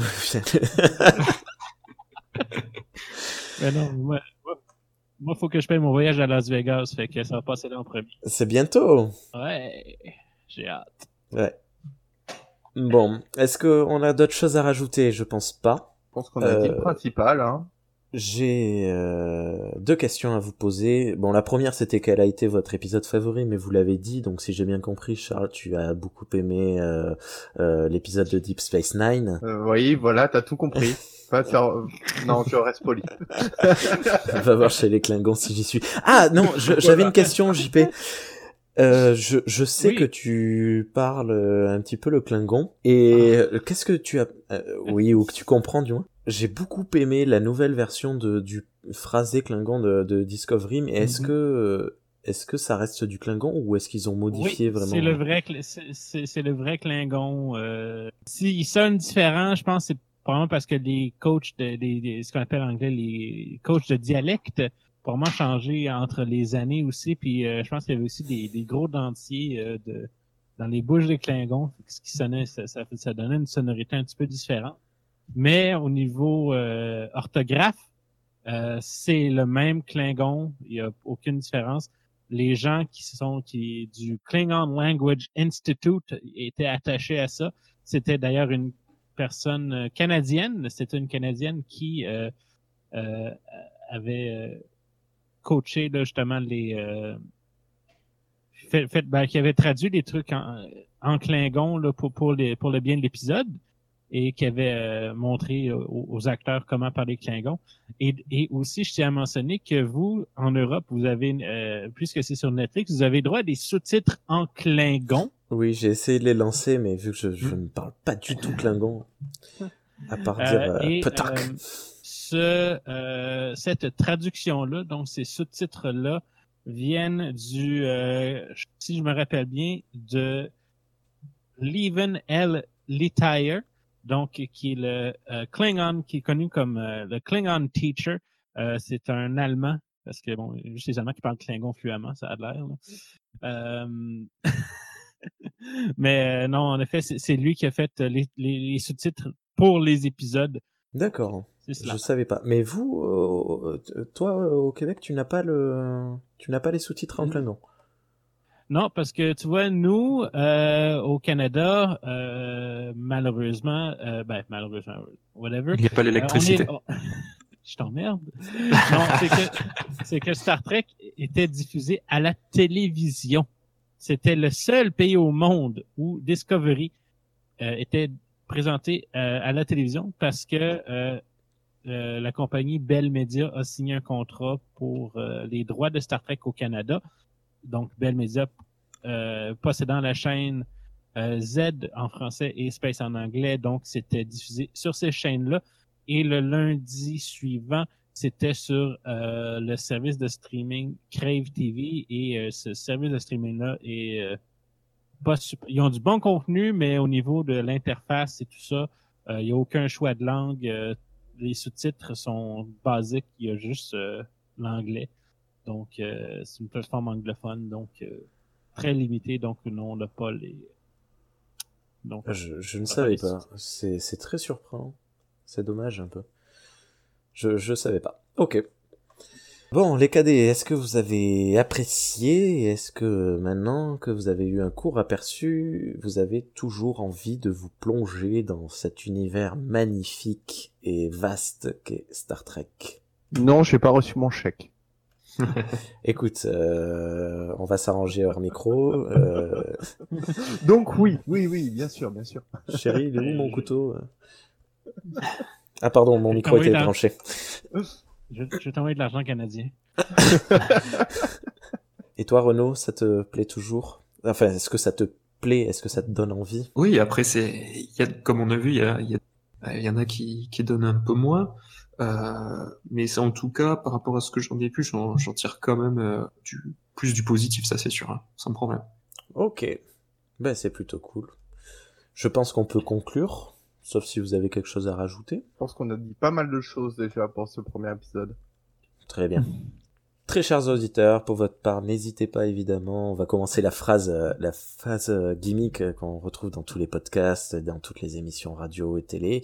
N'hésitez pas à commenter, euh, à nous donner vos points de vue, tant sur Star Trek que sur l'émission, qui est, je le rappelle, est un épisode pilote, donc c'est en pleine préparation. Tout avis est bon à prendre. Euh, vous pouvez nous contacter, que ce soit sur euh, sur Parlons Trek, euh, sur euh, Facebook euh, avec, euh, je sais plus le nom de la page Facebook, ça y est, je l'ai perdu. Oh, cette Euh, ben, le, Euh, pod- attends, le podcast Star Trek pour les nuls tout court. Euh, sur YouTube également, podcast Star Trek pour les nuls. C'est un très long nom et très difficile à prononcer. Euh, il faudrait qu'on se crée un hashtag. oui, je suis pas très malin. J'ai pas de- Ah, des bonnes mal. idées. On va se créer un, un hashtag pour nous contacter sur Twitter euh, avec le hashtag euh, Saucisse. saucisse. non, plutôt le hashtag euh, noobtrek, un truc comme ça. euh, allez, trek nul ou je sais pas. N'hésitez pas. nul, Balancez euh, plein ouais. de hashtags, on vous repérera. N'hésitez On pas. vous aime. Euh, je sais pas, on les on les connaît pas encore, hein, nos, nos auditeurs. Je sais pas si on les S'il aime. faut, on n'en aura pas. Euh, oui, ben écoute, c'est un risque à prendre. si tu nous écoutes, merci. Oui, nos mamans vont toutes nous écouter, je pense, j'espère. euh, je sais pas, il faudrait que je trouve aussi une phrase de fin. Je- J'espère que vous aurez une vie longue et prospère, hein, c'est pas mal ça. Allez, mal, pas mal. à très bientôt Original. pour les suites de nos aventures. Bisous, euh, salut euh, en V et à bientôt. Ciao. Que la force Salut. soit avec vous. Ah non, Et avec, et avec votre esprit. Allez, Allez, ciao à tous. Star Trek pour les nuls.